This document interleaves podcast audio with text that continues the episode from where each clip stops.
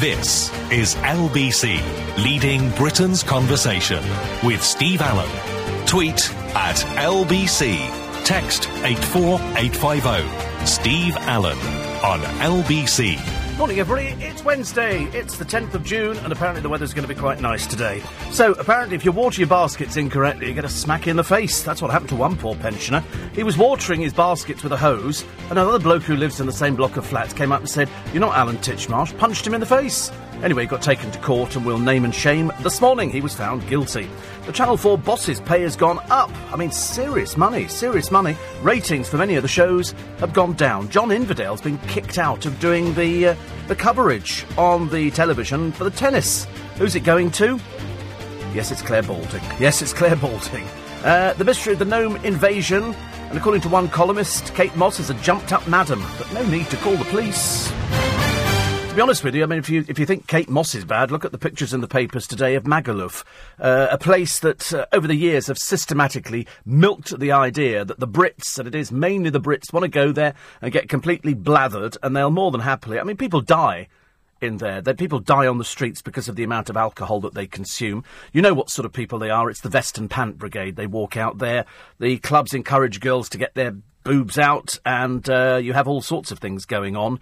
And so now they've decided they've had enough. Having milked it for years, having made an absolute fortune, the bar owners have absolutely milked it beyond all belief. And now all of a sudden the police are going, uh, we don't want any more because the whole thing's got out of hand. And so what have they found?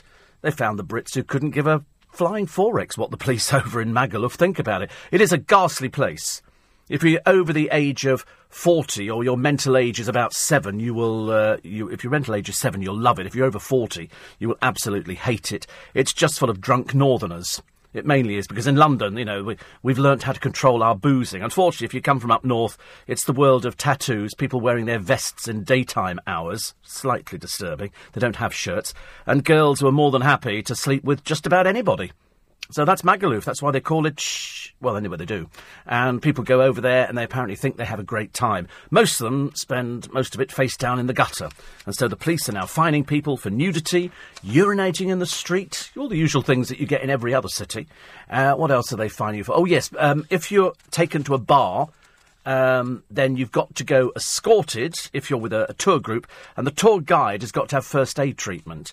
Well, as all the programmes I've ever seen on Magaluf featuring the tour guides mean that the tour guides are as bad as the people they're escorting round, not much hope of that one. One bar owner's really upset. Oh, not going to work. I'm going to lose all this money. It's going to be terrible. And um, and I thought, well, you know, it's gone on for years now. I think it's about time we reined it in. There's only going to be sort of serious damage done over there, but they've been over with the, with some of the reporters just to see what, what sort of people are like, and you you get all sorts of people who are. I mean, it's just the people who they're, I don't know. They're just they're just very sort of they're off the scale. They're off the scale as to sort of people. They have foam parties, and, um, and you know, I mean, if you like that kind of thing, if as I say, if you've got the mental age of a cabbage, well, then you'll probably absolutely love it. But uh, they're they're out there now checking. There's a curfew. Uh, one one particular girl is a nurse from Scotland. Her name is Hannah MacDonald. There's a picture of her. I mean, I should imagine she'll be coming back to no job. I wouldn't want her working in any hospital. I don't think she's just a stand nurse. I think she looks after mentally ill people. And she says, I'm here to get effing mortal in the street. I've no idea what that means. To get effing mortal in the effing mortal. I don't know what that means. Actually, I've got no idea. Anyway, Oh, apparently it's the Geordie Shore. Oh, right, okay, it's the Geordie Shoreline. It's like Reem from Essex and things like that. But of course, nobody apart from Joseph Joey Essex actually ever says Reem or what was the other one? A salty potato. That apparently is a girl, according to the small but tiny mind of Joey Essex. A salty potato. Have you ever heard anybody in Essex ever say, I'm going out with a salty potato? He should have had a good slap on the back of his legs years ago. Mind you, of course, if I was a migrant, actually, I'm sure if you cast your mind back far enough in my life, I must have been, mustn't I? Because now they're actually saying that uh, that you can actually slap children, provided you're a migrant, and if it's in your culture. God's name, what sort of culture has slapping children in it? I mean, I can't, I can't think of any cultures off the top of my head. But if, if that's what they're saying, I could go back to where I came from I don't really know where that is, actually. I suppose if you trace it far enough back, it's got to be somewhere overseas, hasn't it? Perhaps I came in on a Viking longboat. That'd be quite exciting. Uh, still no TV work for Dermot O'Dreary. He's apparently thinking of going to America. I don't know. I think uh, Dermot. You know, to be brutally honest with you, mate, there are enough people parking cars. But I mean, if you think you can help, then uh, then good for you. Uh, Ant and Dec, eight million pounds a year. That's their pay. Eight million. Cheap, cheap. They have three of the top-rated programs. Eight million each. Uh, sorry, uh, between two of them, four four million each. Cheap.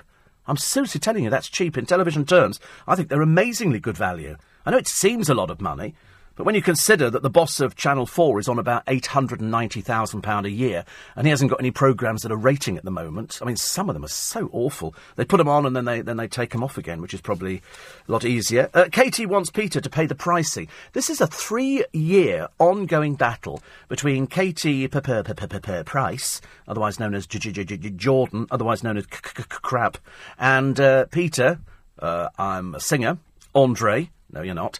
Um, because Katie Price is going to take to court her ex manager, Claire, who is Peter's current manager.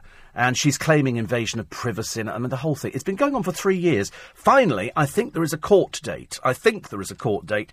And so she wants money. It's, the whole thing is just going to turn really nasty. The last time poor Katie Price did this, she lost to the tune of £200,000. So I hope she's thought about it very carefully. The arguments are, are on both sides. She's claiming that she was betrayed, and I mean, to be honest with you, I've looked at it. Both these people crave publicity. Both of them crave publicity. Katie Price sells every aspect of her life. There is not one aspect of her life she doesn't tweet about, do Instagram pictures on, Facebook. It's all there. She discusses her entire life. Every time she does something, there are pictures. You've seen them in the newspapers. You see them on a daily basis. So how you can ever go there saying, oh, you know, they, they betrayed her confidence and they said, she sold everything. It's like I keep saying to people within the business, not sort of generally to their faces, because it's difficult to try and find them when they're sort of not out clubbing or sticking their fizzogs in OK magazine. I do say to them, this is going to come back and bite you on your bottom very soon. It's, you know, you have to be well aware of how the media works. You can be up one minute and they, oh, take your picture, put you in OK magazine. I mean, it's a bit desperate, as we said yesterday, when poor old, um, what's her face out of Coronation Street is telling a story about her boyfriend who lasted a year splitting up with her. You know, you can understand it if, you know, if her mother lived to 170, then there would be a story. Just some boyfriend that you can't keep your hands on finishing is not, as far as I'm concerned, justifiable to write about in a magazine like OK or any magazine. I couldn't care less. I really, I couldn't care less. But because she sells every aspect of her life, she has no right to any privacy whatsoever because she sold it. Sold it down the river. People often say to me, you know, don't any of the celebrities ever come back to you? Why would they? The ones I talk about aren't even celebrities. If they were a celebrity, you know, and they've done something, all I ever speak is the truth. Sometimes the truth hurts, but then you have to tell them because mainly nobody teaches them. The only person they've actually got is an agent, and the agent's after their 20, 25%, 15%, whatever it happens to be. That's what the agent's after. The agent's after as much money as they can get. So the more they get them in the magazines, the better it is. So when you see the Frankie Sandfords and the and the other poor creatures who parade their talentless little bodies over the pages of the magazine, I mean, if anybody's going to be interested in somebody from Coronation Street whose boyfriend isn't with her anymore. I mean, why would that be a story? And you know, in the best laid plans, it can't be. It can't be because otherwise she's making herself look really stupid. We always said, didn't we, about Katie Price? You know, one marriage, okay, failed. Second marriage, starting to look a bit wrong. Time we get onto the third person, you're now suddenly realising the fault lies with her. She is the problem. She is the big problem. She is the ego that is out of control with a very small little selection of friends because she gets rid of people quite quickly. Doesn't take. I remember some years ago somebody tweeted pictures of a, a party at her place. I think for New Year's Eve, and she went round the bend with it. I mean, seriously, we've all overreacted in our time. But uh, she, I'm not. That's right. That person's out of my life, and so gradually, people realise that she's not very pleasant, and you don't really need to hang around with her at all because she's got nothing. However, over in the Big Brother house, guess who they're putting back in again? Yes, one of their uh, one of their former Big Brother contestants from years and years ago is going back in the house. I'll tell you who it is. In fact, three of them are going back in the house. I'll tell you who it is. I'll give you a clue. It's not working. It's not working. oh, it's working. She's going back in again. Uh, 84850 steve at lbc.co.uk. And ta, ta, ta, what are we going to do actually? I took the mother in law to Magaluf, says Ian, told her I'd show her the island, so hired a motorbike. Ran down a dirt track to discover a nudist beach. What, you were in Magaluf High Street? We, we went to Magaluf years ago. We were staying uh, up the road, well, quite a bit up the road, so we decided to go and have a look and see what it was like. And so me and a friend get in a car and we go down. We said to the driver, "Listen, we'll we'll we'll, we'll just have a quick look. Don't go anywhere." Because we're more than likely going to be coming home fairly quickly, or we might just have a drink in a bar. We got there, we pulled up, we got out the car, we looked around, we got back in the car, we went back where we came from. It was so awful. I mean, seriously, it's just. And this was about six, seven o'clock in the evening. There were so many drunks about falling into bushes, and in the. It was just pitiful to watch that blooming word again, isn't it? Pitiful. I quite like it though. I think it, it, it sounds it always makes me laugh. That word. he looked at me with pity in his eyes. oh, the man behind the world's biggest pop songs is going to get a special evening. It's Pete Waterman. Pete Waterman. So we'll tell you about his story a little bit later on, and uh, and I must tell you actually about the nail varnish that every woman will desire. You know why you'll desire it? Scientists have, have worked out a nail varnish, and I'm sure it'll be on sale everywhere, probably in about a year's time it repairs itself. So, in other words, if it actually gets a crack in it, it will repair itself. Now, that is the bane of most women's lives. They look at it and, oh, God, it's gone again, hasn't it? I used to like colour changing lipsticks. Not for myself, you understand, but I was just intrigued by the actual the actual premise of why you would have a lipstick that you put on one colour and then it changes to another colour. I thought that was quite clever, actually. I don't think I, I, I couldn't see a reason for it. Otherwise, you could sort of do it because sometimes you look at Jordan's makeup and you do think it's been done by Coco the Clown, don't you? Uh, Katie Price should go on Judge Rinder. I can't watch that program. I really can't. I know a few people like it, not not many. And uh, it's just too dreary. I'm sorry. I'd like I like judges to be somewhat butcher. I don't know why. I just sort of feel that there should be a little bit more to it than somebody sitting there with hair that looks like it's been spray painted on his head. Ghastly. Uh, what did we have here? Oh, Lady Gaga out with Prince Harry. It's another freebie for Prince Harry, but it's under the guise of charity, so that's good, isn't it? They like that. They like that kind of thing, and it's another another picture to print of him. Uh, there was also the HSBCU. They're getting rid of uh, 8,000 people, I think. 8,000 UK jobs, and they're going to rebrand. And we think according to what I've been reading in the papers this morning, we think it could be the Midland. So I quite like the old fashioned names. Unfortunately, I'm so old fashioned, I haven't discovered yet that uh, if my 82 million that I got last night on the lottery is going to stay with my bank of Toy Town, uh, or we're going to go to Coutts. Haven't quite decided. Haven't quite decided just yet. Uh, what else do we have in the papers for today? We had Jane Moore doing her column talking about uh, Kate Moss who's been escorted by police from an EasyJet flight after reportedly being disruptive on board. Hmm. On a budget airline flight from Tenerife a couple of years ago, I saw a passenger get so drunk, says Jane and Larry, that when thankfully he passed out, staff man handled him to a toilet cubicle and left him there to sober up until shortly before landing. But that's enough about the bloke. She said, that's what she calls her old man, by the way, uh, who's Gary. Did police escort the 20 something uh, man from the flight? Nope. He sheepishly strolled off the plane. On another occasion, a woman returning home from a girl's holiday was sick all over herself. And again, no. So what did Kate Moss do on that flight from Turkey that warranted them calling the police? I said a pointless exercise. So the police arrived, taken away from something far more important than some some drunk passenger on EasyJet. I mean, somebody says that when she declined to serve alcohol, when the staff declined to serve her, she drank vodka taken from her own hand luggage, while other reports suggest she sh- swore at staff who were eating at the back of the plane because she wanted some food too. But I mean, does it really warrant calling the police out? Of course, you can imagine the police. Uh, we've got, got Kate Moss on the plane. Whoosh! There, like a shot. A picture taken. Thank you. That's what it is, isn't it? I told you before, when Benny Hill died, more than 30 coppers turned up to see his, uh, his, his body in his flat at Teddington. I mean, that's what I thought was the ultimate insult for poor Benny Hill. He died over a weekend. Unfortunately, the weather was particularly hot. And uh, his agent had tried to call him and couldn't get any response. So went round there, put a ladder up the side of the uh, the flat, which is down the road from me, and uh, Benny had died on the settee, surrounded by brand new shirts, if you please, because he'd, he'd, he'd bought shirts. He was quite frugal, you know. He was quite frugal. I would often see him walking home through Twickenham, up by Twickenham Green, and he'd go to the supermarkets and he'd buy the tins which were reduced in the section for reduced. And I've missed the out time so badly on this one. I don't think anybody really cares, actually, do they? Far more interesting here than worrying about the blasted time. It's, um, well, I can lie and say it's quarter past, but it's not. It's nearly 19 minutes past four. Ferrari at seven, with each of the big four cutting in the region of 50,000 jobs globally. Is it now time to stop bashing the bankers?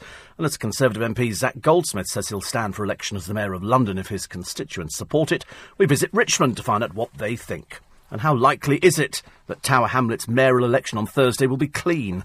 That's Nick Ferrari at 7 this morning, after the morning news with Lisa Aziz, Rupert Myers, political correspondent for British GQ, and the Telegraph blogger will be in the studio looking at the papers. I did hear, actually, Jo- John the cabbie from South London says your blue-eyed boy Boris got hung out to dry on the Nick Ferrari show yesterday. I thought it was hilarious.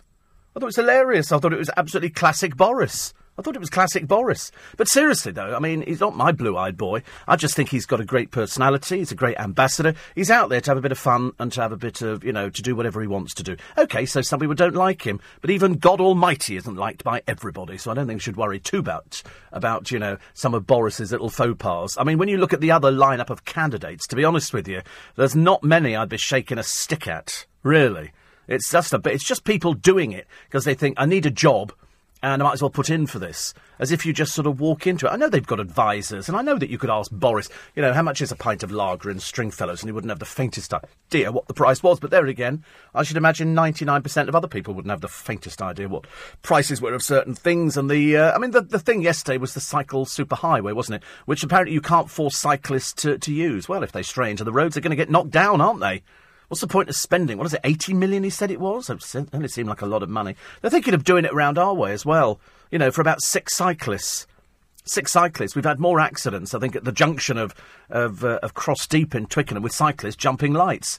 And then a car jumps lights the other side, end up, you know, one person broken legs. Simple as that. But there's no point. I don't know why we have to pander to cyclists all the time. People want to cycle, let them cycle. But they do turn out to be a bunch of old wet Nellies, don't they? Oh, God, blimey. In fact, it's, they're, they're so daft, you ever paint a, paint a symbol of a bicycle so they know it's for them. Yet we don't paint a symbol of a car on the road, do we? Because all car drivers are quite sensible. Uh, 84850 steve at lbc.co.uk. So, you know, I mean, I thought he was hilarious, John. I thought he was really good with Nick Ferrari yesterday. This, you do realise it's just a game, don't you? You do realise that, you know, they're not really shouting obscenities at each other. It's, it's all very amicable.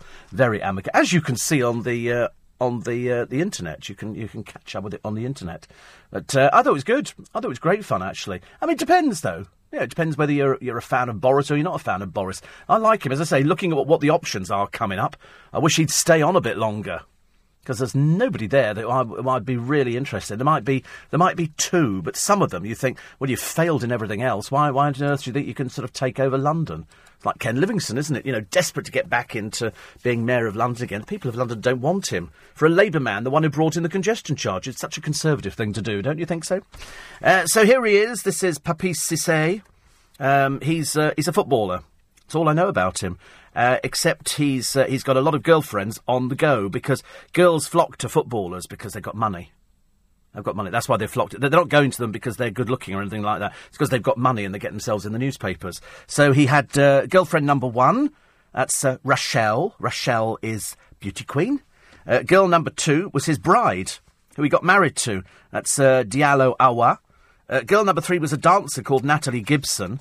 And then another one's crept in now, a model. I don't know what sort of model she turns out to be, but she's not exactly the best looking thing you've ever seen. And she's called Lasconi. And they apparently had an eight month fling, but there, of course, it's, you know, quite easy to say that, isn't it? Because his people aren't going to say anything at all. Makes him look like Mr. Stud Bunny, doesn't it?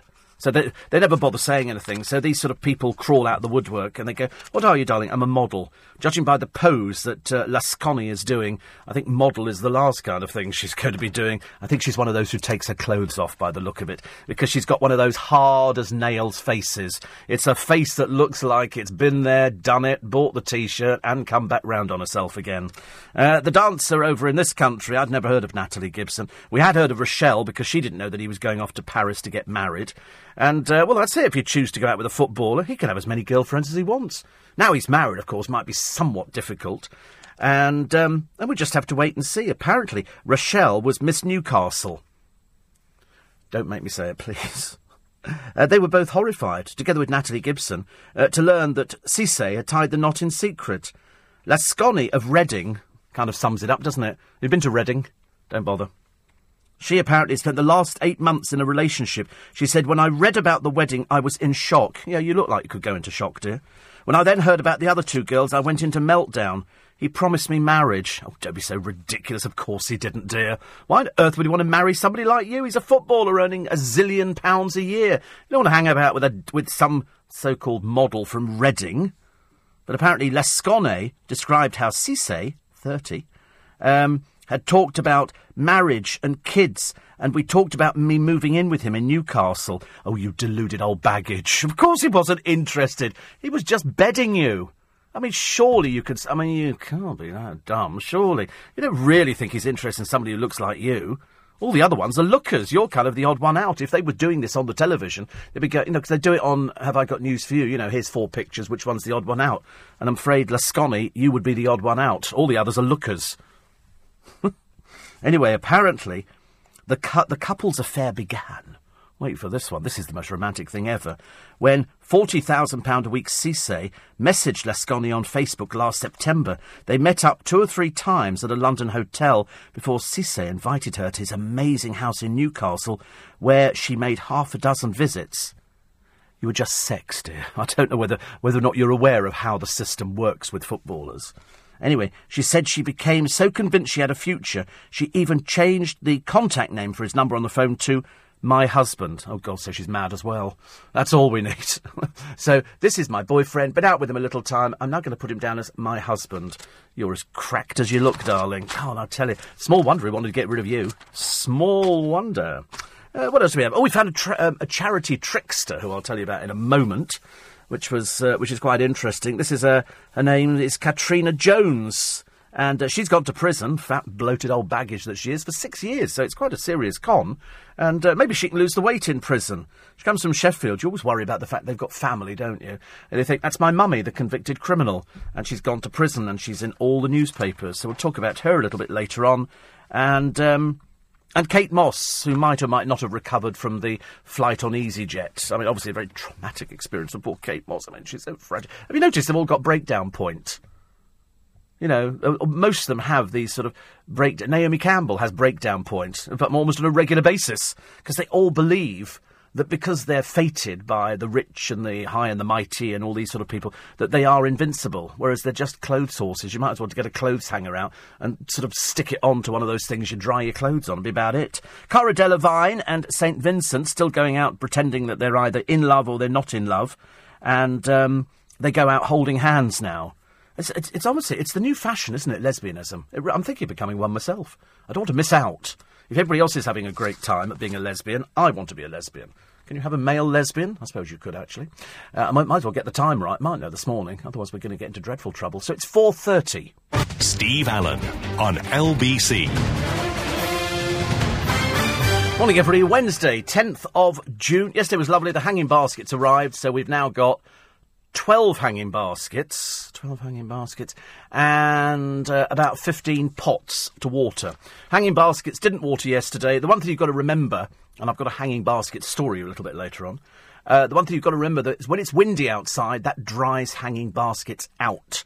So the good test is put, put your finger in. If the soil feels very dry, give them a bit of a drench. And don't assume that when it rains, your hanging basket is going to get watered because it doesn't. The rain comes down, it bounces off the leaves, and uh, sometimes makes no difference at all. So my advice is make sure you do water the hanging baskets once a week. A little bit of Tomorite just to sort of build them up. That'll start them spreading. And uh, mine are in at the moment. We've got oh strawberry plants as well. We've got strawberries in baskets too. So we'll wait and see how they go. I'm sure they'll do very well. I don't have any doubt in my mind. I've, I've not failed yet. I've never actually had a hanging basket that's given up on me. I have got a couple this year which have got lobelia in, and as you know, I'm not a big fan of lobelia. I think it looks nice, but it's always the first plant to die in baskets, and then you have to start getting rid of them because you can't just cut it off. It looks ridiculous. Uh, Jeremy Clarkson, they're flogging this uh, Top Gear farewell. Uh, and they were also trying to drum up some interest in TGI Friday, TFI Friday, TGI Friday. That'd make it more interesting, wouldn't it, if it was TGI Friday? Uh, which is uh, Chris Evans' programme back for this Friday. So they've sort of said it as if he, he's going to be hosting Top Gear, but of course nobody's fallen for it because we've all quite understood exactly what's going on. They're trying to drum up some sort of interest. Uh, charities slammed for hounding donors or recruiting workers for more aggressive fundraising. There's, uh, I mean, I think 400 complaints to the fundraising watchdog since Olive died. This was the charity donor, and she'd been hounded for a long, long time. So uh, that wasn't very nice indeed. I've noticed that no, no particular charities came up and held their hands up, so the papers have to expose them. They have to expose them as the sort of people who will phone. They couldn't care less how old you are. They're just there. I mean, I personally would actually have all chuggers taken out and dropped in a puddle I'd be more than happy to see that. They're very aggressive, very, very aggressive. I thought that it, it comes under the Begging Act, and I thought begging was illegal. If you see somebody walking on, give me some money. You see them on the trains, don't you, occasionally? Not as often, but I have had them a few times where somebody will lurch through the door and announce in a very loud voice, Ladies and gentlemen, I'm sorry to have to ask you this, but I'm an unemployed person. I managed to buy him a ticket for the train. No, I didn't. I'm on here illegally. And, uh, and if, if you could spare any cash, and then they walked down the carriage. I've never once seen anybody giving him any money. I did see a nurse once. She collected a fraud. I mean, she could have been a fraud as well. I don't know. I'm a nurse. We don't get paid very much money. I'm trying to raise some money here for, for charity today. And of course, everybody put their hands in their pockets. Don't know why. Nurse, homeless person. Kind of, it's, it's a no win situation, isn't it, for the homeless person? And then we had the other ones, the Romanian gypsies, who go down and put a packet of tissues on there. I mean, as if. As if. A packet of tissue, little note. And if you take the tissues, then you leave them some money. But uh, they're on and off the trains like there's nobody's business. And occasionally the guard gets wind of them and goes, if anybody comes along begging, do not give them any money. They're on the trains illegally. But I think definitely get rid of chuggers. Definitely. Nasty, nasty, aggressive people earning a fortune. I would say, why don't you give your own money? Stuart says, I think I'm a lesbian trapped in a man's body. Oh, I've seen a picture of you, Stuart. You're definitely a lesbian. I think everybody wants to be a lesbian nowadays. so funny, isn't it? And um, uh, Steve, I saw an AA man yesterday in his van. He looked all sweaty and nervous. I thought to myself, he's heading for a breakdown. Wow. It's a good one, that. It's a good one. Uh, William says, uh, why are cycles not needing insurance and road tax? I don't know. What are you asking me for? Ridiculous. Ridiculous. I did like the line. I was watching the Liberace documentary the other day. It was on. Uh, it was on DVD actually, and he, he, he used to come up with these lines because he used to sit there with all this glittering stuff on, and he'd, he'd, he'd sometimes sit there, and he, because he had such an impish, kind of childlike face, he'd, he'd say, I know, he said, I don't blame you for laughing. He said, sometimes I look at this stuff and I can't help thinking myself. He said, but you know, my, my clothes may be funny, but they're making me the money. I thought I was trying to adapt it for this programme. My show may be funny, but it's making me the money. It didn't quite sound as impressive as, as when Liberace did it. So uh, don't give to chuggers. Okay, simple as that. Don't even give your phone number. That's what happened, to, you know, to got this other people. She gave her phone number over. She thought, you know, oh, what, what can they do with a phone number? They sell them. They sell them. So don't give your phone numbers to people on the streets. It's not good. It's not good. You don't want to be hounded. If you want to give to charity, then you, you write to the charity.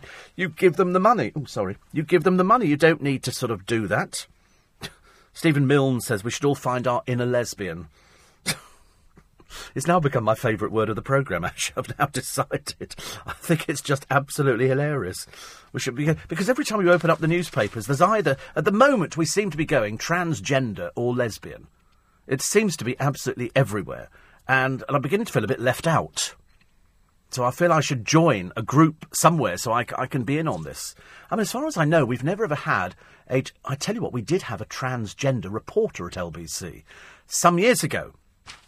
He could even be listening to this programme now, and we didn't know that he was cross dressing. We had no idea in until the police phoned us one night on an overnight shift to say, um, "Do you have a reporter called?" and said the name. We said yes. He said, "Does he wear women's clothing?" we said we had no idea, no idea, because we didn't know at the time. Nobody particularly bothered. Nobody worried about things like that, even all those years ago. It's only now people seem to be worried about it. And uh, so, consequently, then we realised exactly, you know, what was what was going on. And in fact, I saw him about probably three or four years ago, dressed as a woman. And you just take it for granted, don't you? I don't, even think about it now. I know a lot of people who are who are transgender. I just prefer, to call them sex changes. I've always called them sex changes. I've never called transgender. If he's got to be politically correct now, you probably find that lesbian's a banned word. But every time you read, you know, there was a, a couple, weren't there? One in Emmerdale or something, and her girlfriend, and they want to tell you. Why do they want to tell you about it? I mean, Stephen, I ask myself and ask you as well. I mean, would you do an interview in, in a magazine, you know, talking about, you know, the people you've been out with and this? Why would you bother? Got nothing to do with anybody else, goodness sake. But uh, I hope you do find your inner lesbian. Every time I turn on the television, there's Stephen Milne doing something. And then I checked on his, on his Twitter page, there he was filming something the other day on a red carpet. I'm assuming you were filming on a red carpet, I don't know. Seem to be working more than I am at the moment. Apparently in Jamaica, the cyclists pay road tax, says Les. Oh, right. Ant the Painter says, absolutely love lesbians. Well, there you go. And um, have you ordered, says Martin, your Apple Watch? No. No. And I'll tell you for why. It's because they're going to be out of date very shortly, aren't they? Because there'll be the updating. There's a new uh, phone coming out, isn't it? Is it the iPhone 7 is coming out? I've just got used to the 6. But of course, I might have to have that. But the watch I didn't think I needed. In fact, I, I really didn't think. I did wrestle with my conscience. And a friend of mine's got one. And uh, the moment they, they said Prince Andrew had one, I decided I didn't want one. I decided I didn't want to go down that route at all. And I don't need it. I think people think you just have the watch on, but no, you need your phone with you as well because they work in tandem. And it was then I thought it's very clever technology. Don't don't get me wrong. I love the technology. I love the idea that Vax have brought out a cordless vacuum. I like that idea. I see see these adverts on the. Think, oh, I don't know. I've got a Henry at the moment, and uh, and a couple of Dysons and and a G-Tech. I've got a bit of an obsession with vacuum cleaners. It's it's not healthy, and I feel embarrassed telling you that I've probably got about eight of them because I see them and I think, oh, that's quite nice. I've got a Black and Decker cordless one, which is chrome, which is which is quite gorgeous. But having seen the uh, the Vax the other day, which is cordless, runs for about an hour on a charge, I then started thinking, I think I might need this. I think I might need to get one of these things. If it appears in Costco, I might have to go and buy it. I'm trying. I'm trying to avoid it. There are certain things I have to avoid buying. It's, and, and so I'm just coming down to the to the basics. But the G-Tech I bought, I've not even taken it out of the box. It's still in the box. I'm, not using it because I use the Henry, which I like. The Henry, I think, is absolutely fantastic. It's so it's so simple and basic. There's not really much can go on, and I know they use them all over the world. So that's why I absolutely like it. Sally said, "Is that a Vicar of Dibley sized puddle?" It could be. It could be. I like the Vicar of Dibley size puddle. Actually, the reason I mentioned Lenny Henry this morning is because by telling people that he's going to get a knighthood, he's broken po- protocol. You're supposed to keep it quiet. It's supposed to be kept quiet. Um, they don't normally like people breaking with protocol, but he's accepted it. I bet Dawn French is kicking herself, kicking herself on that one, because she she could have been in in on it. But uh, she's still lovely anyway, and I'm sure he'd be very happy with it. Whether he would put it on his checkbook, because people don't use checkbooks nowadays. So where would you use it? Where would you use a knighthood? Can you can you use it anywhere? I don't know. I don't know, ladies and gentlemen. I'm always fascinated by things like that. Would you want one, or would you would you turn it down? And uh, very very happy, says Simon. It's his lucky day today, and um, he says, It must have been my lucky day because I've woken up found an email from somebody I've never heard of who says my email address has just won millions in a lottery I've never heard of, so I'm quite happy. It's great. Well, remember to send the money off. I think it's, uh, it's a few hundred or a thousand to clear the money. A bargain. He said, Then I've got messages from Microsoft that keep coming up on the computer saying they'll let me download the new Windows 10 free. Just before I accepted the offer, I thought I'd better check the difference between Windows 8 and I found out that Windows 10 won't allow you to do anything. You can't play DVDs or music. You have to pay Microsoft to download a DVD player. I avoid anything like that, you know. I, I, I, I don't fall for those sort of things. I keep getting ones saying, can you verify your Twitter account? And I know that that's, that's a fake Twitter thing. I got one the other day saying the post office are just about to deliver a parcel. And then I got the thing saying the post office have delivered your parcel. Where it's gone to, I've got no idea. No idea. This is from a magic company that I uh, I use. Um, if you're a Doctor Who fan, I can't remember what they call you. Is there a name for Doctor Who fans? Do they, they're not Trekkies are for Star Trek, but I, I can't remember if Doctor Who fans have got a name. Gullible, I thought. But anyway, uh, it could be after you hear this story because there is a Doctor Who exhibition. Whovians. Whovians? Is that what they're called? Oh, right. Hoovians. Blimey. Hoovians. Doctor Who fans are called Whovians, so now we know. Anyway, one of them is uh, Michael Jacobs, who's from Bath. And uh, there is um, an exhibition coming up. Uh, I don't know where it is, but it's the official Doctor Who festival, and the BBC are charging for a family ticket £165. It seemed like a lot of money to me. Anyway, people will have to fork out a monstrous £285 for the deluxe family package, which gets them front row seats, a brochure, and a goodie bag. Uh, the event's going to be in London, and uh, one man posted, I was going to take my two young nephews to see the TARDIS, but I think I'll pass on the 210 quid. A lot of people say it's very, very expensive. I mean, let's face it, a family day ticket to London Zoo is £68. This is all sort of made up. It probably won't be the original TARDIS. They'll have some Daleks. I mean, if, but if you like something, you'll pay for it, and that's what they're relying on. They're relying on the fact that there are enough Whovians out there to actually pay to keep this exhibition going. It's a it's a three day thing. Peter Capaldi uh, and the show boss Steven Moffat will meet fans at the three day event in November at the ExCeL. There'll be a theatre show. Uh, exhibitions of props. BBC Worldwide said the prices were the best they could offer, but refused to say what proportion was profit. I should imagine most of it, seeing as they own everything. It's ridiculous, really. But uh, MP Andrew Bridgen agreed with fans. He says it shows the BBC, like Doctor Who, are from another planet. There you go. And that's the, that's his claim to fame now because he thinks it's too. I mean, I think it's too expensive as well. But there again, if you think it's too expensive, don't go. Don't go.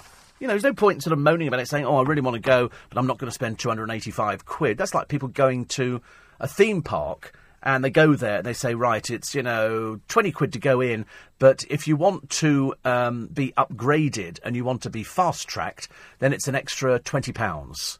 And people go, that's, that's better, isn't it, than standing in the hot sunshine for hours on end. Pay to be fast tracked. You can do it in Disney. You've been able to do that for ages. And if you've got the money, do it. If you don't have the money to go to the Doctor Who exhibition and sit in the front row and get your free goodie bag and a brochure, and, uh, and a chance to see things up close for the extra hundred quid or whatever it is, well, then don't go. It's as simple as that. Everybody has the option not to go. It's like a television programme. I don't want my licence fee to be spent on that. Well, don't watch it. If you don't like something, don't listen to it. We've often said, haven't we, Christo's always made such a big deal about people who don't like his radio programme still insist on listening every day. I said, yeah, but everybody gets that, you know, because they are people generally unemployed and they're a bit lonely and they don't have anything else to do. It's either that or they have to stare out the window, suddenly realising that their whole life is totally a waste of space.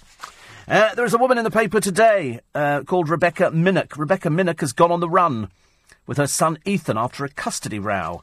Uh, the QC, Stephen Wildblood, has warned relatives of the 35 year old that she'll face perjury charges if you're found to be shielding her. It's as simple as that. The judge ordered her ex partner, Roger Williams, should have full custody of their son. There's obviously some, some reason for it. And uh, any assistance by the press in finding out uh, where he is will be gratefully received. It's important to work together to find the child. I mean, it's very odd, isn't it, that if a mother has had a child taken away, there's got to be some reason for it. And so the father's been given full custody, but she's obviously gone into hiding, and it'll either be with friends or with relatives because otherwise somebody's going to find her, and uh, and they will they will then take the, the child off. I mean, it's a, it's a dreadful wrench, but there's obviously some reason why they're not allowing the child to be with her. Uh, the judge spoke at a court hearing involving Rebecca's brother Marvin Shaw, sister Limmy Shaw. Yes, somebody really is called Limmy. And mother Louise Minnock, the trio arrested on Sunday, accused of withholding information. The judge said, I have suspicions you know more. He says the inquiries go on and Ethan will be found. So the longer it lasts, the worse it gets for everyone. If there's any untruthfulness, it's perjury. The stakes are high. Uh, of course, they would know. You know, you don't have somebody disappearing, do you? Late again. And uh, so, you know, to be honest with you, best that the family come clean and honest because if that uh, boy has been taken away from mother, there's got to be a very, very good reason for it. 13 to 5. Morning, everybody. 10 to 5 is the time. It's Wednesday, the 10th of June. So, the horrendous amount of money, some of you will be saying, for Ant and Dec. £8 million. In fact, it's 8.4 million between them. So, £4.2 million each. And I think that's fantastic value. I know you might not agree with me because it's an awful lot of money, but when you think that they are hosting Saturday Night Takeaway, Britain's Got Talent, uh, and I'm a celebrity, get me out of here. That's three top rated programmes. And for three top rated programmes, that's, that's fairly cheap. If it's only £4 million each, that means for a, for a series, you know, when you take away the agent's commission and everything else, it probably doesn't look as exciting. Uh, they're also said to have £10 million worth of property between them, with both owning homes in West London. In fact, they live nearly next door to each other, I think. And they made another £15 million by selling the rights to Saturday Night Takeaway. But in fact, when you think about it, it's a short lived life television. The idea is you make as much money as possible, and then you could sit back and retire. And they're both young, they're both 39, they could do what they want. But when you have hit programmes, I mean, if that's what they're worth, imagine what you think Philip Schofield's on for all the programmes he fronts. I mean, I'm, I'm assuming he's not far off them. I'm assuming he's not far. And he's on the television every single day, sometimes twice. So, uh, a TV source says for the big cheese at the top of ITV, they're worth every single penny. I, I agree. When they were on Byker Grove, they were on a hundred quid a day, which actually is not bad money when you consider that now consider nowadays the cast of Towie uh, even the illiterate, stupid ones only get 150 quid a day. But then that's why they have to sort of come up with something to do outside of that. So they all pretend they're fashion designers or they've got their own makeup rate. They just endorse things. They get a little bit of money and they endorse something, and that's it. When they're off the programme, nobody will be interested in them at all. You know, it's they they all laughing to talk about their new collection. It's just somebody's going, "Would you like to put your name to it? We give you a thousand quid or something," and that's what they have to do. They don't actually have any money as such, even though they tell you, unless you go into your own salon and something like that, you know, unless I suppose Amy Childs, they're always overhyping her money. But the papers like overhyping people's salaries, don't they? They like saying, oh, people are worth this, people are worth that, and, you know, and this is what Jordan's worth. She's worth nothing like that. She's never earned that sort of money. She's only been a topless model. There's nothing, nothing particularly well paid about that, believe you me. Just to bring out her own calendar. That's how desperately sad it is, and she's so airbrushed on it that uh, she's uh, unrecognisable from the uh, from the creature that you see wandering around. Uh, eight four eight five oh steve at lbc.co.uk. Uh, Les says, I won the postcode lottery three times, £10 each time, not very happy. Well, I always used to think, well, I'd never do the postcode lottery. That's the one run by, um, or is that the NHS? I can't remember which one is run by Richard Desmond. Because it must be a license to to make money, like these roulette programs on the television that Stephen Milne fronts and a load of other people. You know, uh, the, uh, the, the, they must generate millions. People like gambling, don't they? I saw one this morning which was uh, a fruit machine thing. I think you join Jackpot 24 7 and you can play all their fruit machines. I'm thinking, you're playing a machine and it's on the computer. I mean, two things that to me ring alarm bells. I wouldn't, I wouldn't, you know, and they go, oh, congratulations, you won 30 pence. And you go, whoopee, you won 30 pence. So I would never bother with anything like that. I'm dubious about fruit machines anyway, especially if it looks like a computer. it's just, it's really hilarious. Really hilar- hilarious. Uh, Magaluf, I'm afraid, not uh, not so good. The bingers and the nurse, Hannah MacDonald, who just wants to get um, very, very drunk. It's, uh, it's an opportunity for a lot of badly dressed men with their shirts off to behave even more badly. The old, the lame, they bring them all out, and uh, the girls sit in the streets. They're so drunk, and then they just be sick everywhere. It's a, it's a bit pathetic, but I think it's, uh, it's a northerners' holiday. I don't think you get people from London going there. Certainly not. Not our sort of place at all. Uh, Lord Janner could still be charged with child sex offences after police in Scotland have launched this new investigation. This is uh, an alleged victim who reportedly made a complaint in person to the police in Edinburgh in 1991, claiming the peer, now 86, six, took him over the border and sexually assaulted him. Uh, the Crown Office, Scotland's prosecuting authority, said it had never been told about the case, but they found the actual allegations. So they're now going to start asking questions. Now, whether or not he can be tried in Scotland, I don't know. I mean, you would think, as somebody, I think uh, one MP made a very pertinent point about Lord Janner, and said that, you know, if he really wants to clear his name, depending on how far advanced you think his dementia is, um, then surely he'd want to go into court to clear it all up, as opposed to the family just saying, and they have done all the way through, listen, he's completely innocent of all these charges. There certainly seem to be enough of them.